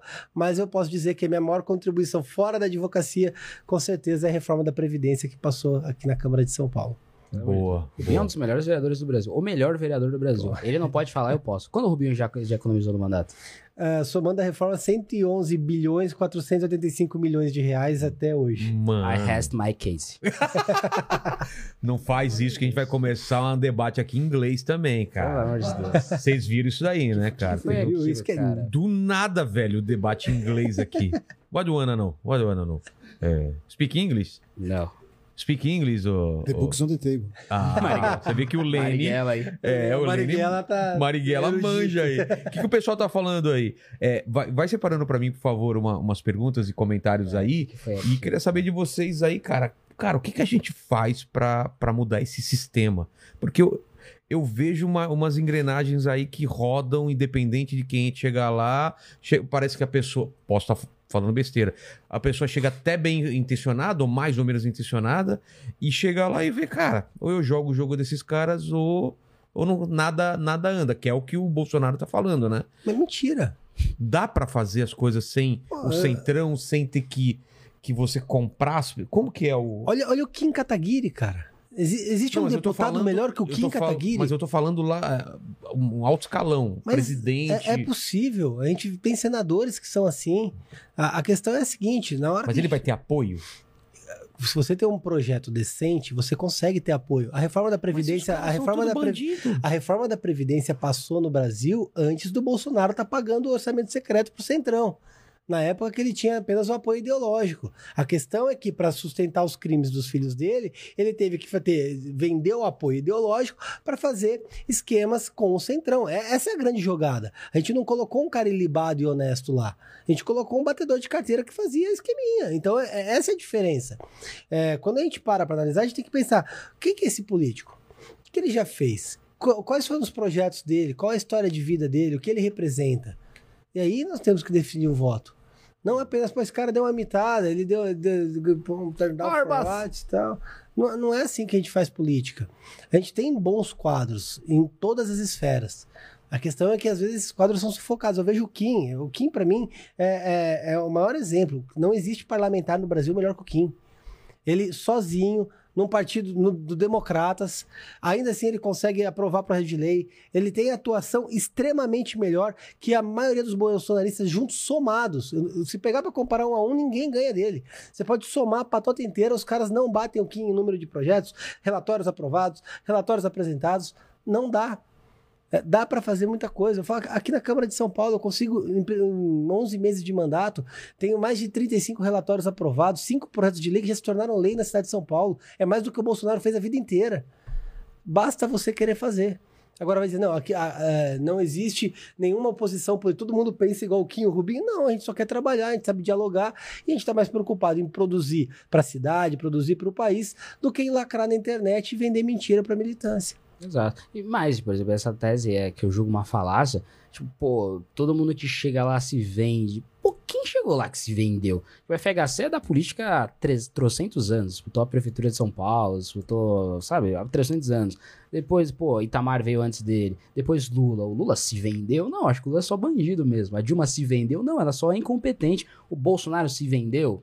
Não, o Bolsonaro tá dizendo, eu sempre fui do Centrão. Ele tá dizendo, colocou a família inteira na política, fez, fez disputar filho contra mãe na, na vereança do Rio de Janeiro, botou filho, botou três filhos na política, um veio pra São Paulo com sotaque carioca só pra disputar a eleição, porque pra deputado federal já tinha candidato lá que era ele, sabe? Então, o Bolsonaro sempre foi esse cara. Então, ninguém nunca nem tentou fa- não fazer o jogo do Centrão. E mesmo que tentasse, o Temer foi traído, foi cooptado pelo Centrão, não foi, ele é do Centrão. Então ninguém nem tentou. E se tentar, não é fazer um governo sem falar com o Centrão, mas falando com base em propostas. O que o, o acordo que o Bolsonaro fez com o Centrão é de governabilidade, sim, mas uma governabilidade para ele não ser impeachmentado. Só. Só. Não é uma governabilidade para ele não ser impeachmentado em torno de propostas como foi a do Temer. Ele fez um acordo com o Centrão, Michel Temer, mas um acordo que falou, pô, galera, eu também não quero ser, teve aquela denúncia do Janot, não quero ser denunciado, Temer não é um santo, mas eu quero aprovar XYZ. O Bolsonaro não tem XYZ, nem apresentou as coisas. Tem mais de 80 estatais que o Bolsonaro podia privatizar por decreto, sem passar pelo Congresso Nacional. Por que não fez esse decreto? Por quê? Porque não quer. Porque o, o FHC passou essa lei, né? Que é você tem cinco estatais que você tem que se privatizar por, pela, Congresso: Petrobras, Eletrobras, Correios, Banco do Brasil e Caixa Econômica. Todas as outras, todas as outras, você pode fazer por decreto. Por que não fez? A Dilma não fez porque não quer, nem o Lula. O Temer porque talvez não estava na agenda. O Bolsonaro não fez por quê? Porque não quer. Porque ele Ponto. se elegeu falando o que ia fazer, né? Então, exato. Então, tipo, ah, foi o Congresso Nacional que não deixou, fez. não deixou você fazer um decreto? Porque você fez o das armas, a MP das armas foi rejeitada. Por que você não fez um decreto pela privatização pra ser rejeitado, sei lá? Por quê? Porque não quis. Bolsonaro traiu o próprio discurso de campanha. Se teve alguém que traiu qualquer coisa no país, é o próprio Bolsonaro. É triste que as pessoas não enxerguem isso. É, é lamentável, na verdade. Uma figura como essa tem que ser execrada. Ô, Big Lene. Diga. Pesado, cara. É, foi, foi É pesado. verdade. Você viu o silêncio, que ficou com dois segundos de silêncio, que foi um- uma eternidade aqui. Silêncio ensurdecedor. Silêncio, é, um, espi- uma espiral de silêncio. Tava né? organizando as perguntas pra você não se embananar. E aí? Tem muitas, É? muitas, muitas O perguntas. pessoal tá, tá se degladi- de- degladiando aí na, na- no chat ou não? Ah, total. Agora tem, uma, tem um comentário aqui, cara, que eu vou. eu- agora eu vou zoar. Tá. O pessoal tá falando que o Guto parece filho do Pelé. É verdade. Parece mesmo. Mano! Agora ferrou, cara. Guto Arantes do Nascimento. Porra. Essa Como é que nova- é? essa Como é que imita o Pelé? Porque eu pareço realmente o Pelé. É, o Pelé é mais novo, cara. uma, Aquelas coi- fotos uma coisa, esse é o antigas. dia 12, manifestação do dia 12, o Dória chegou e a gente fez, a gente tem um Derretcast lá, inclusive. Sei, sei. Vilela, você tá convidado pra ir lá no Vocês Derretcast. pararam ou continuam? Porque eu vi vocês, vocês faziam uma, uma Teve, pô, vocês teve faziam Derretcast maior. ontem. É mesmo? Pô, Porra, teve então me chama que eu vou lá, cara. Ah, você vai? A gente tá, então tá E feito só, convite. só, pra, só pra explicar a pessoa, chama The Hatcast por quê? Porque a galera fica mandando derrete MBL. É, então. Você já teve um derrete Vilela? Eu tenho certeza, um derrete MBL. Ainda não, mas estamos aí. estamos hora vai chegar. É, Dá vai chegar. no Twitter deve ter. E aí a gente entrevistou o Dória, etc, etc. Então o Dória nos conhece. Daí o Dória chegou com aquela comitiva toda Dória lá. Ele veio aqui, me deu uma calça apertada de presente inútil. E aí ele chegou lá, ele saiu da comitiva dele e veio até mim e falou: Nossa, você tá cada dia mais a cara do Pelé. Aí eu falei, ah, que bacana.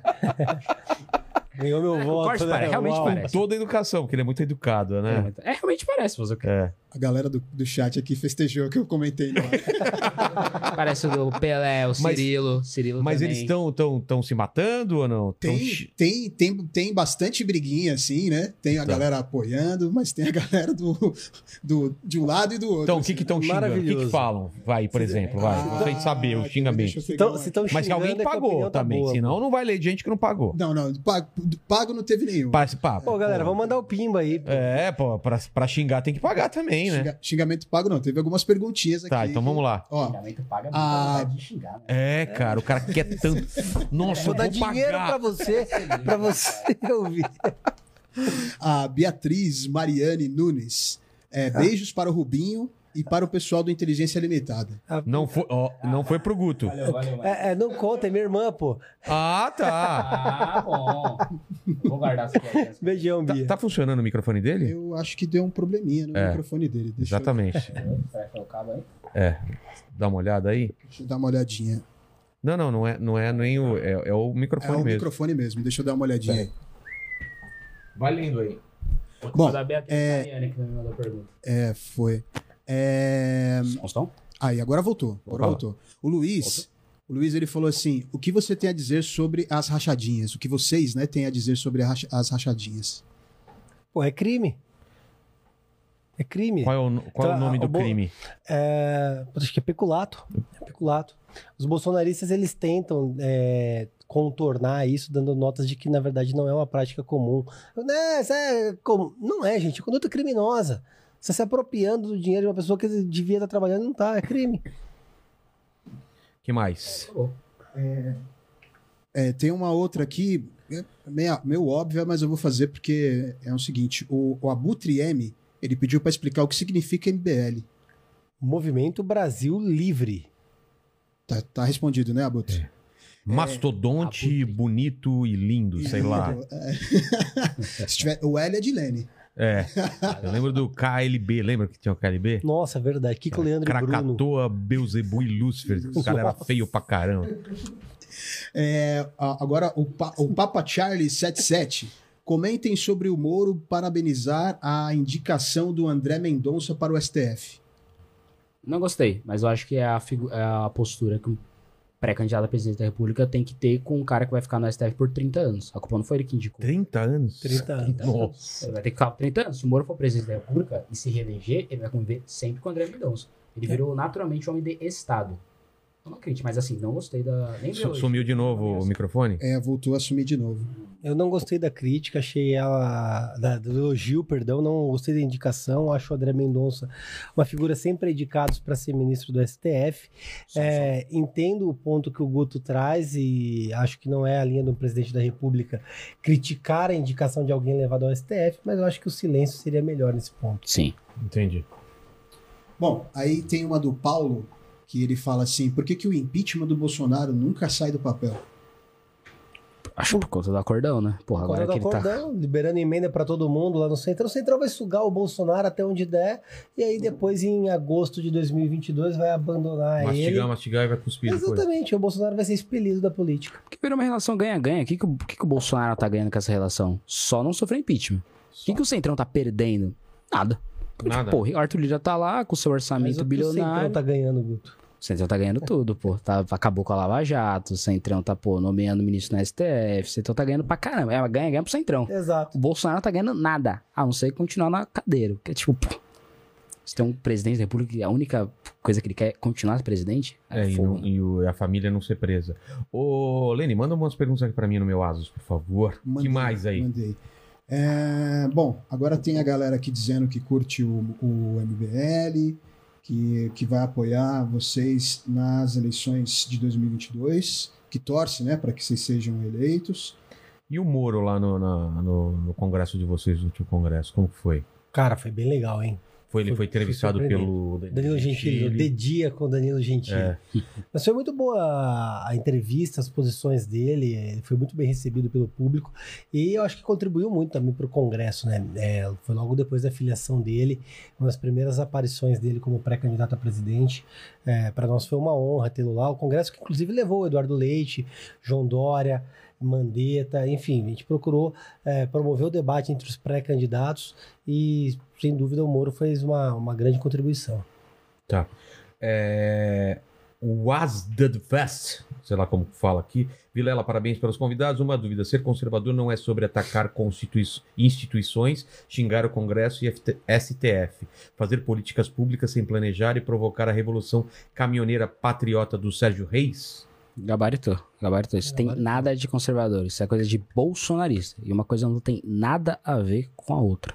Só perguntar pros conservadores históricos do Brasil o que eles estão achando do governo Bolsonaro. O Lucas Merreiro, o Rubinho já respondeu isso, tá? Que ele tá perguntando que história é essa de Smart City que vi no seu Instagram. Guto, o que acha da revisão do Pacto Federativo? Cara, a revisão do Pacto Federal. É pro Guto É ou pra pro mim? Guto. É, Mas pro- tem Smart City. O da Smart City você já, respondeu? respondi, Quer é. completar? É isso? Não, é isso mesmo. É basicamente a otimização através de dados da cidade para otimizar todos os serviços Tá, públicos. então agora pro Guto. Cara, sobre o Pacto Federativo, a gente tem um Pacto Federativo que São Paulo repassa muito mais do que recebe para a União. Isso é absolutamente injusto, né? É o que eu falei sobre a eleição de 2022 num vídeo recente, né? Até antes de eu anunciar a candidatura, pré-candidatura, né? Para o advogado aí já, já chegar uma multa do Tribunal Superior Eleitoral. que é. Porque não pode. Não pode, nem falar de propostas também. Sério? Não pode. Não, po- proposta pode. Proposta pode, Você só não falar pode. de proposta, mas você não- o, o pré-candidato ele não pode afirmar ser candidato, pedir voto ou divulgar número. Então, até que se oficialize a candidatura que ocorre em agosto do ano da eleição, ele é pré-candidato, ele fala de proposta, ele fala o que ele pretende fazer, debate, mas não pode em nenhum momento afirmar que é candidato. Então A lei eleitoral é pré-candidato sempre. Nossa, senão, grande multa É, e que paga grana. bobagem isso, né? Então, eu acho que, tipo, a eleição tem, tem dois fatores, né? Três. Se você, se você é paulista, dois. Se você é brasileiro, que é a eleição ah, da União, né? Presidente da República, Senado Federal, etc., deputado federal. Agora, se você é do estado de São Paulo, é uma eleição dos dois extremamente crucial. Porque você tem, de, de um lado, quem quer destruir nosso passado, que é o PT, PSOL, PCdoB, a galera que quer destruir os fundadores e criadores do estado de São Paulo, como os bandeirantes, etc., todas as qualidades seus defeitos, querem destruir esse passado para pintar um novo passado com figuras absolutamente estranhas, como se fosse dos palmares da vida. Você tem essa galera contra a galera que quer destruir o nosso presente, muito provavelmente que é o futuro, que eu acho que é o bolsonarismo e o PSDB. Então, tipo, você tem um governo federal como o do Jair Bolsonaro, ficar negando vacina pra São Paulo pra fazer uma briga com Dória. Então é, vai, vai morrer uns paulistas, só pro Dória dar uma derretida. Você tem esse cara, pra quem é paulista, vai falar, porra, ô, meu irmão, que história é essa? Não vou votar nesse cara que deixou minha avó morrer pra mandar um recado pro João Dória. Que história é essa? E você tem do outro lado quem tá chamando todos os paulistas de racistas, de perseguidores de índios, dizendo que tudo que São Paulo fez na história é um lixo, contra quem vai defender tudo isso. Então acho que tem todo esse legado e o principal ponto desse legado eu acho que é a revisão do Pacto Federativo para São Paulo deix- deixar de ser roubada pela União. E até para quem é de outros estados que está sendo favorecido pelo Pacto Federativo, é um incentivo errado nessa história, que hoje é o estado que ele é deficitário, ele ganha verba de estados ah, que são superavitários. Ou seja, eu tenho um incentivo para É, ficar deficitário. Porque, tipo, pô, provavelmente o seu estado que recebe dinheiro de São Paulo, né, não é preconceito. Eu acho que os retirantes nordestinos criaram o estado de São Paulo também, não é nenhum, nenhum ponto de preconceito. Mas eu acho que, pô, provavelmente um estado deficitário, ele é deficitário por conta desse incentivo que ele não precisa ser superavitário. Então vai melhorar tudo essa revisão do Pacto Federativo que virou injusto. Virou São Paulo sendo roubada, principalmente São Paulo e outros estados também que são superavitários. Então acho que é fundamental. Tem mais perguntas? Eu tenho pergunta aqui também. Você tem aí, Lenny? Não, as, as minhas já acabaram. Tá bom. É, agora é aquela parte mais de mais polêmica aí, Guto. Eita, É, eita nós. cota racial. Qual é a sua, qual a sua opinião? Sou absolutamente contra. Eu acho que por dois motivos. Primeiro que as- os dados as evidências eles mostram que é ruim. O Thomas Sowell ele fez um estudo que ele fez que ele estudou quase 10 países absolutamente diferentes. Ele fez Índia, Estados Unidos, um prefácio contra o Brasil e a Nigéria e mais uns dois, três. sabe? E ele chegou ao ponto que, mesmo com todos esses, esses parâmetros sociais, e, por exemplo, tem racismo no Brasil, problemas sociais no Brasil? Tem. Na Índia, você tem um sistema de castas. Ou seja, é muito pior. E lá as cotas raciais também não funcionaram. No Brasil, eu julgo que não funcionou. A ciência mostra que não funciona porque o problema, o problema não é no ingresso na universidade. O problema é por que, que esse cara tá precisando de uma cota racial na base. Na base. Então, por exemplo, não é tipo, pô, um cara branco estudou igual a um cara negro estudou no ensino médio. Agora os dois vão fazer vestibular. Ponto é, a questão é que no Brasil o branco estudou melhor que o negro. Por quê? Então a gente tem que discutir o porquê. Porque se a gente não discutir o porquê, como as universidades eles não têm 210 milhões de estudantes, você vai ter, pô, 100 mil, 50 mil, 150 mil, um milhão, digamos assim. É, então vai entrar uma parcela da, da sociedade. E a parcela dos negros que vai entrar na cota racial são a parcela dos negros ricos. Porque as pessoas esquecem, mas tem negro rico. Pô, ó o Marighella, o moleque tá milionário. Não tem negro rico. Então, muito provavelmente, o Olha filho dele, jaqueta. o meu filho, eles vão chegar para disputar uma vaga na USP com, com paridade de forças com o cara branco que fez esse cursinho também, porque esse cara também fez. Então vai entrar na cota racial o cara que, pô, o negão que já fez o objetivo. Só que você tá fechando os olhos para um monte de negros que, um, não se formaram nem no ensino médio, e dois, quando se formarem no ensino médio, eles nem vão pensar em fazer universidade, e se fizerem, não vai ser a USP. Com cota ou sem cota, porque o problema dele é educação básica, é cultura familiar, mas principalmente educação básica. Não tem. Então o Brasil fica focando, é Robin Hood às avessas, né? Ele coloca muito mais no ensino superior do que no básico, sendo que É um absurdo no ensino isso. básico é, público estudam os pobres no ensino básico superior estudam os ricos. Então você pega dinheiro dos ricos por meio do SMS, taca pro branco, pro branco rico estudar, e em troca você dá uma escola absolutamente escuteada, daí você joga uma cota. E fala, ah, agora vocês têm cota. Só que não vai entrar esse cara. Então a cota racial tem esse problema. Um, ele não resolve o problema. E dois, ele mascara o problema. Dá a sensação que, tipo, pô, a gente não precisa pensar em um meio dos negros pobres ingressarem na universidade. Já tem cota. Então é é uma desculpa esfarrapada que não melhora o problema, só que, como o Thomas Sowell fala, uma pessoa ganha com isso, que é o deputado do PSOL do Leblon, do Leblon rico, que passou a lei das cotas raciais e vai se reeleger pro resto da vida. Só que o que ele tentou fazer não vai melhorar a vida dos negros. Mas quem foi que veio aqui? Foi o Ciro Boulos. Alguém falou sobre resultados. é, Exato. E aí vai ter os racial. resultados. Vai ter, pô, Vai ai, ter, é. subiu 10%. Fô, quais são os 10%? Desses 10%, 1% era negros que ralaram pra caramba nesse ensino básico. E os outros 9, tô chutando, tá? Não é, Ah, não é isso, mas os outros 9 vão ser o negro rico que fez o objetivo. Existem essas pessoas. Existem essas pessoas. Os Claro. negros, o negro rico, existe esse cara. Esse cara vai entrar na cota. E não é que não, ah, pô, esse cara não merece. Não, tem que estudar. Quanto mais, melhor. Ter mais pessoas negras em pessoas de poder é maravilhoso. Maravilhoso. Mas como que faz então lá para o ensino básico? Tem que mandar pra pro ensino básico. O, o, o Fundeb, por exemplo, que é o Fundo uh, de Educação Básica Nacional, o Bolsonaro quase deixou caducar o Fundeb. Porque o ministro da Educação Arábia não vai entrar, porque ele estava contra as preocupações com a influência da China nas estatais brasileiras, que é claramente um- uma, uma preocupação de um ministro da, da Educação. E o Fundo da Educação Básica não é. E daí o Fundo da Educação Básica praticamente caducou e chegou na hora H, o governo, meu Deus, o que a gente vai fazer? E aí aumentou um pouquinho, mas pô, tem que aumentar o Fundeb, tem que gerir melhor a, a educação, tanto básica quanto superior, tem que diminuir verba, tem que cobrar mensalidade na- no ensino superior, eventualmente até privatizar algumas educações básicas, educação superior, eh, faculdades de ensino superior. Você tem que ter uma capacitação melhor dos professores, você tem que melhorar a estrutura das, das escolas, você tem que colocar algumas coisas fundamentais na educação ah, de ensino médio, que é a educação financeira, é o ensino técnico. No país que 70% dos empregos são em serviços, você tem que melhorar o ensino técnico. Porque o cara não precisa ser um advogado se ele vai trabalhar no setor de serviços. Claro que a advocacia também. Mas, pô, se o cara não precisa. Então você tem que melhorar muito a, a questão do ensino, de, ensino técnico e na educação financeira. Então você tem que discutir a educação ah, básica muito mais que você discute o ensino superior. Só que o governo atual, eu vou criticar o governo atual, mas se fosse o governo do PT, provavelmente não estaria.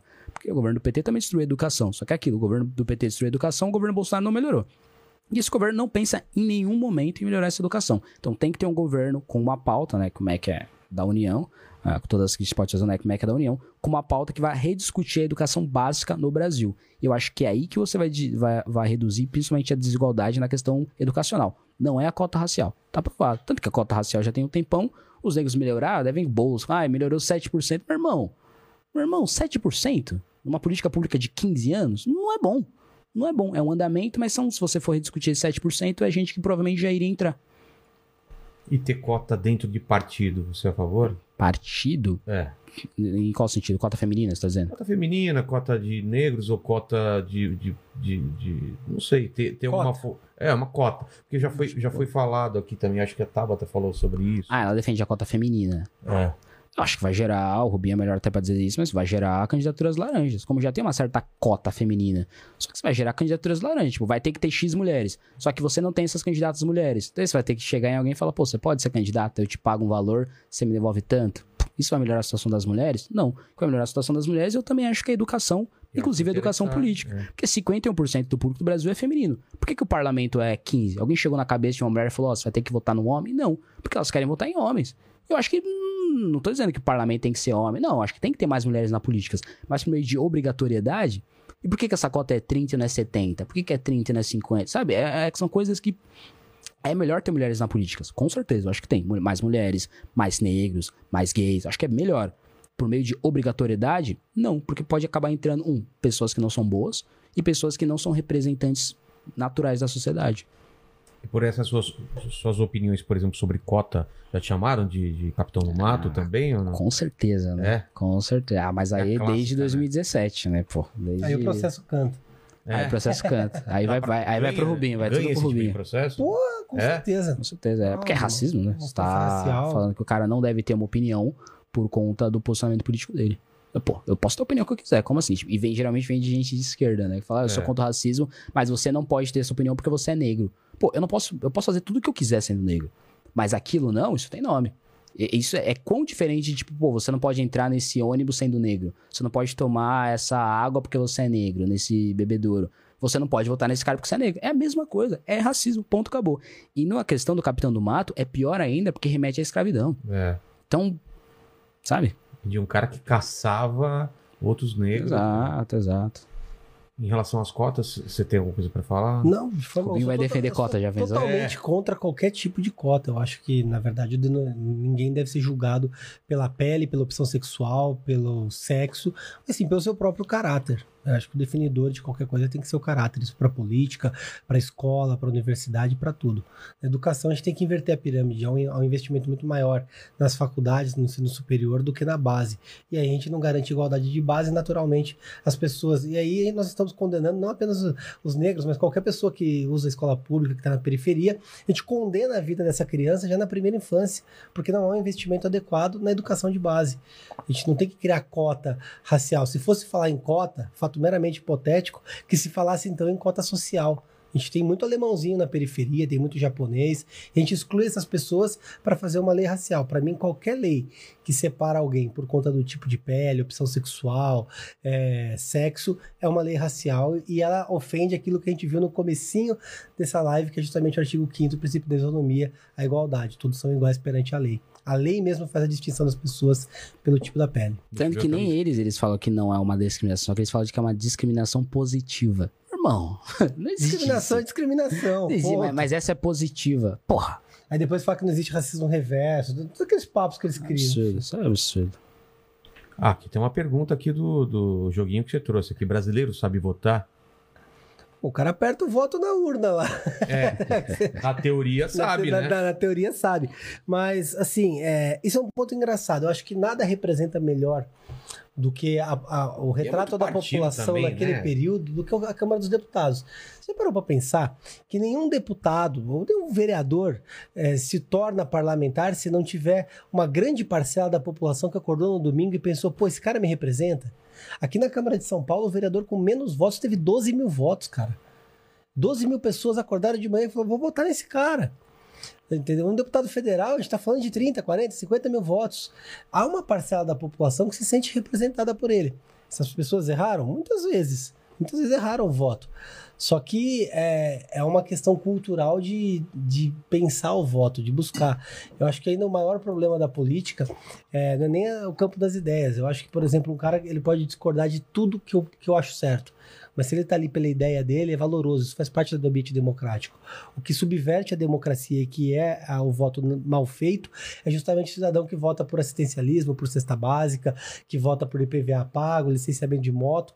E isso é o que subverte a democracia. Esse voto sai caro depois, porque o cara vai tirar de volta. É verdade. Entendi. Lênis, o que que tá acontecendo no chat? O pessoal aqui tá, tá falando, elogiando, xingando. É...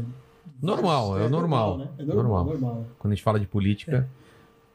Obrigado pelos elogios e muito obrigado pelos xingamentos.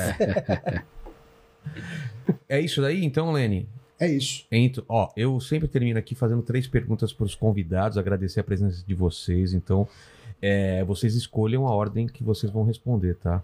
Mas aqui estamos falando da carreira de vocês, da vida de vocês. E olhando para trás, qual foi o momento mais difícil que vocês passaram da vida ou da carreira? Mais difícil? É. Rapaz, na minha carreira política, eu acho que o momento mais difícil foi tomar a decisão de sair candidato ou não. É uma questão bastante. Por quê? É difícil você fazer essa escolha. Eu tinha. Você quando- tem, você quando eu- tem medo do que as pessoas vão achar? É isso? Não, não, nem, nem isso. Você tem, você passa a, a ser uma figura discreta para se tornar uma figura política. Ah, tá. E isso envolve a família, envolve mulher, envolve filho, envolve todo um projeto de vida e aí naturalmente é uma escolha difícil. Eu fiz essa opção de forma muito é, certa de que eu poderia contribuir bastante sabendo as consequências que isso traria. Mas não é uma decisão fácil de tomar, não. É Mas como foi que sua família. Né, Minha família, eu digo especialmente minha mulher e meu filho, eles aceitaram muito bem porque eu sempre fiz parte da militância. Só que Ah, até tá. então eu sempre fui um cara de bastidor. Eu fui assessor do Kim, trabalhava em Brasília. A partir do momento que você vai para frente da Câmara, é, é uma escolha bastante complicada de fazer. É uma escolha que é necessária, as pessoas têm que fazer isso. As pessoas de pessoas que estejam ah, ativas na política, isso é muito importante. Mas não é uma coisa assim, você acorda, ah, vou concorrer. É. Até porque é uma abnegação muito grande.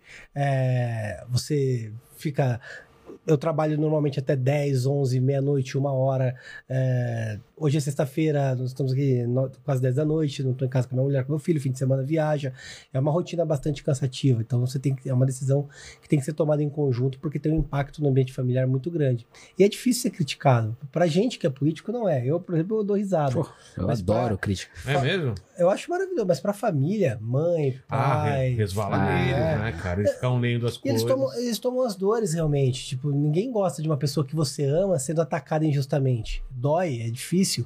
É, e, e isso envolve um- um- uma inteligência muito grande. Eu já falei pra minha mãe: para de olhar minha rede social, pelo amor de Deus. É. Não.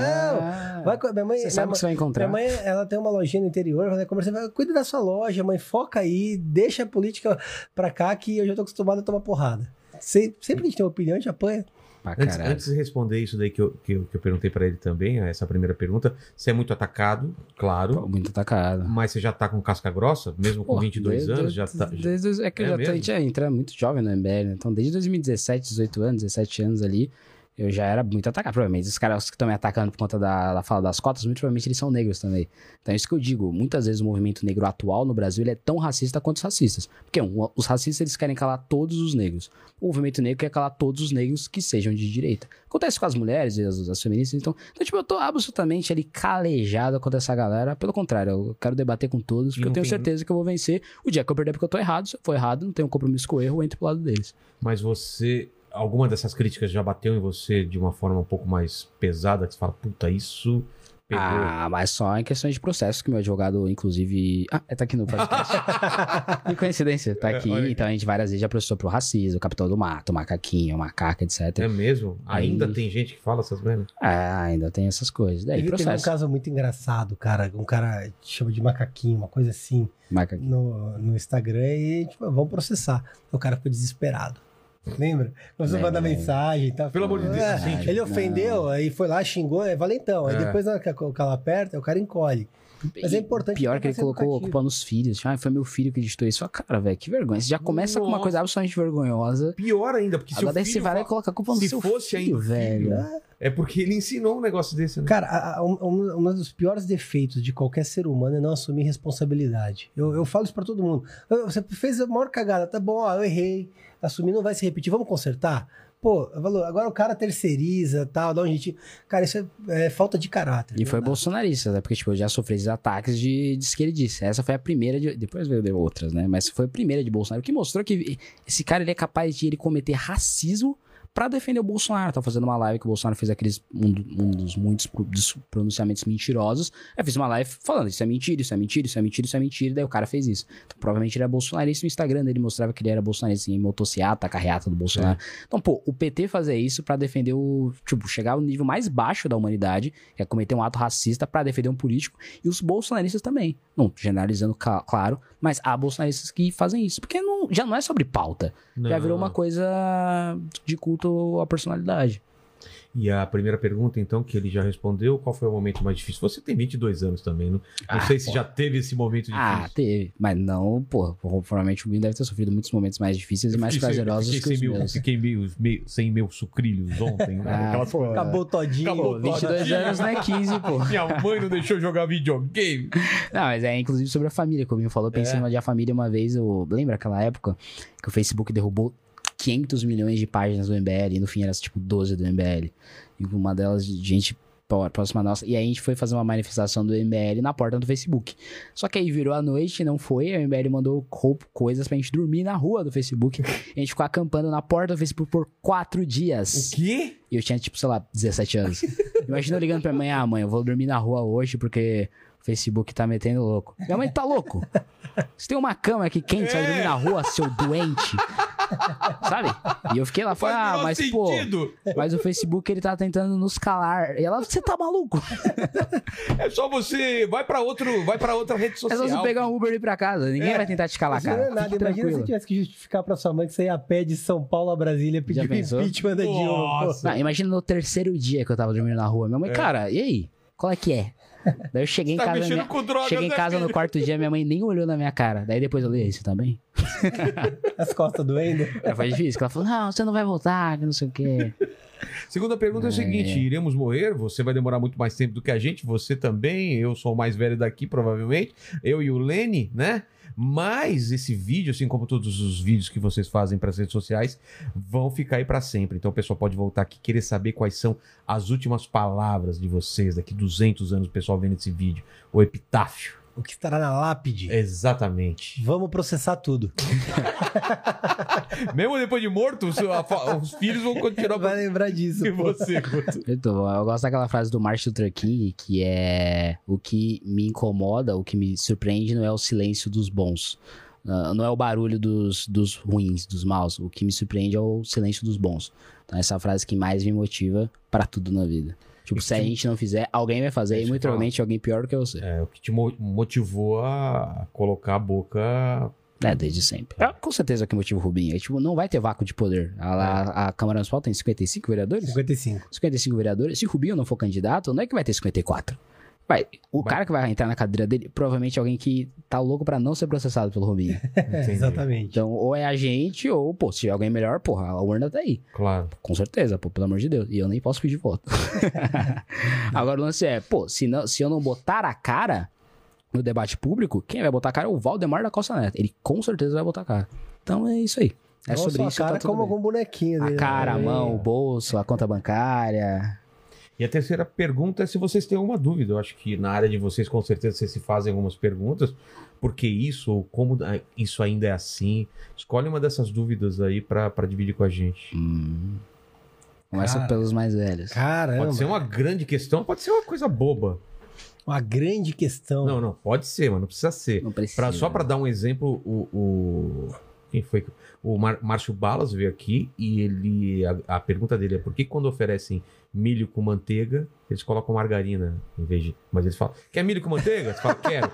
Aí eles colocam margarina e aí ele não entende isso. Essa é a questão dele, por exemplo. Ah, eu tenho uma grande questão. Quer dizer, ou uma pequena questão, mas é uma questão. Qual é a lógica de você colocar um alface? É uma grande cultura de barzinhos. Você bota o alface embaixo de uma fritura. É, e tipo, depois de um minuto o alface, como todo alface, ele já tá todo necrosado Coi- embaixo da cara, sua fritura. coitado. Imagina Qual é a lógica? Porque você só não bota um alface. cara. O alface ele, né? Imagina, ele é um merda, cara. Faz uma salada comigo, meu irmão. É, É pro gordinho aí se pra que Eu sou pra salada. É, aí você coloca só pra fazer uma caminha, né? E o alface fica todo zoado. Se é uma coisa que vai ficar aquela caminha beleza, sabe? Você vai fazer em cima de uma batata, uma caminha de batata, massa. É. Em cima de um alface não faz o menor sentido. Eu quero entender a. Eu posso estar falando a maior burrice da história do Não, Inteligência faz Limitada. Faz muito sentido. Porque o alface no calor ele vai ficar zoado, ele vai ficar todo. Não é? E aí ele fica. Aí daí você fica com um bifão bem feito, ou não, mas geralmente. japonês, às vezes, vem em cima de alface também. E aí fica um alface lá, zoado. Eles destrói, tipo, fica uma caminha apresentável e fica absolutamente desapresentável, digamos assim. Nem sei se existe essa palavra. Cara, eu não tenho uma pergunta engraçada, mas assim, como se combate a corrupção acabando com os mecanismos de combate à corrupção no país? E aí? Essa é a minha pergunta. Aquele Mas- meme do Homem-Aranha. Você deve, deve pensar isso muito, né? É, eu fico vendo o Bolsonaro fazendo isso. Enfim, e a galera defendendo. É isso aí. É Mas- uma pergunta difícil. Mas é, eu pensei que você estava perguntando só sobre corrupção. Não, não, é, Não, é que é, efetivamente, acabou com os Efetivamente, mecanismos isso- de combate à corrupção e falou que acabou com a corrupção. Entendi. Eu queria um bolsonarista respondendo isso. Você acha que o Bolsonaro combate a corrupção? Sim. Como? Ah, o que, que ele vai falar? Ele vai Armas. começar a falar inglês com você. Então, thank you, thank you for you. Muito obrigado a vocês, a vocês que estão no chat com a gente. Ô, Lene, palavras finais aí. Vocês têm algum recado? Redes sociais? Querem... Agora é a hora, só não pode pedir voto. Pô, quero primeiramente te agradecer pelo convite. Lene, obrigado também aí pelo trabalho. Agradecer a todo mundo. É uma honra pra mim estar aqui. É, este é o maior podcast que eu já fui na minha vida. Então, Olha é o canal, tô muito feliz, muito honrado, obrigado mesmo. E quero fazer um convite também, quem tá assistindo aí, arroba Rubinho Nunes MBL em todas as redes so- sociais, me siga lá. Muito obrigado mesmo, tamo junto e vamos processar tudo, é isso aí. É isso aí. E meu recado é seguir as redes sociais, arroba em todas as redes sociais, TikTok, Twitter, Facebook, Instagram, YouTube, tudo, arroba. E seguir também o arroba TheHeadcast, que é o nosso podcast, que tá feito o convite para o nosso Vilela participar da nossa segunda temporada. Mandar um abraço aí pro Vilela, agradecer ele pelo convite, pro Rubinho também, e pro nosso querido Marighella ali, que tá me É, operando. ali. obrigado, Marighella. As coisas com essas mãos que já roubaram muitos bancos para financiar a ditadura do proletariado. Estavam querendo dar um tipo de, de condecoração eh, póstuma ao Marighella. Deram pra ele, ele Já virou um dos Herói heróis da, pátria. Quem que fez isso? Sei lá, os Da brasileiros. da né? Câmara dos Alguma Deputados, coisa aí, né? Acharam razoável o Marighella, cara. Eu não gosto do Marighella. E Você, foi ver o filme ou não? fui ver o filme, fiz uma análise. Porque eu, eu fiz um, um meme, né? Eu nem falei nada. Eu fiz um meme contando a história do Marighella e do mini manual do guerrilheiro urbano. Eu Falei, ó. Essa é a história do Marighella, ele defendia isso aí, essas coisas aí vocês estão tudo falando. É, explodir hospital, assaltar banco, ditadura do proletariado, é isso aí que ele defende, é isso aí. Aí galera, pô, como você tá criticando o filme se você, você nem assistiu? Eu falei, "Pô, eu não tô criticando o filme, eu não assisti e não tô criticando o filme. A galera, não, mas como você tá criticando o filme? Beleza, cara, eu vou assistir o filme, eu vou criticar o filme e criticar o Marighella, fechou? Aí eu fui assistir o filme, eu era, eu, brinco que eu era um dos únicos negros na sala de cinema. É mesmo? Eu e o seu Jorge, que era o Marighella, e uma porcaria. Eu assisti o filme antes, é uma porcaria. E é uma porcaria, inclusive, à esquerda. Porque, ele, é, tipo, se eu fosse comunista, eu ia sair do filme, tipo, pô, que história é essa? Tipo, Marighella feminista. Marighella Ah, é? nasceu em 1911 no interior da Bahia, meu irmão. Você acha que ele era feminista? Alguém realmente Meteram acha? essa? Pô, em 1911, na Bahia, nasce um feminista. ah, galera, no interior da Bahia, sério mesmo? Sério? Aí ele fica lá, respeite as mulheres. Meu irmão, meu irmão, se eu fosse um comunista real, que eu tava tentando, sei lá, acabar com a ditadura militar do Brasil, que foi uma coisa nojenta e sanguinária, pra instaurar uma coisa também nojenta e sanguinária, que é a ditadura do proletariado, a minha prioridade não é ser feminista, cara. Não é. Pode perguntar pros comunistas históricos do Brasil. Vê- pergunta se o PCO e o PSTU são feministas. O caramba! Ele, acha, ele diz isso que é, é- são teses é, políticas burguesas, o feminismo. Essa é a posição do PCO. Imagine em 1911 no interior da Bahia. Um comunista. Então, até a esquerda, além de vários outros erros na esquerda. né? Enfim. É tudo isso. aí. É, Lene, palavras finais. Você agora foi rebatizado de Marighella. Marighella, né? É isso aí, gente. Curta esse vídeo, se inscreva no canal e torne-se membro aqui do Inteligência Limitada. Exatamente. Isso O, o. Lene está, está- Hoje é o que? O, o programa que você pilota. É, hoje foi of- oficialmente. Ah, foi o primeiro? É, na O verdade, segundo, né? é o segundo, porque à tarde. Exatamente, é o segundo. Então é o Que novo. isso, estreia? Pô, que honra, parabéns. Você vê? Porque o Parabéns, Mandíbula Lene? foi de férias, né? Foi sair uma, uma pequena férias até Campinas, né? Fazer uma grande viagem. Ele Então. falou que ia fazer uma cirurgia aí, não sei se é. Ah, é verdade, é Lá na grande região metropolitana de Vinhedo. É. Obrigado, gente. Como o Jujuba, é isso aí. Valeu. É isso aí. Abraços.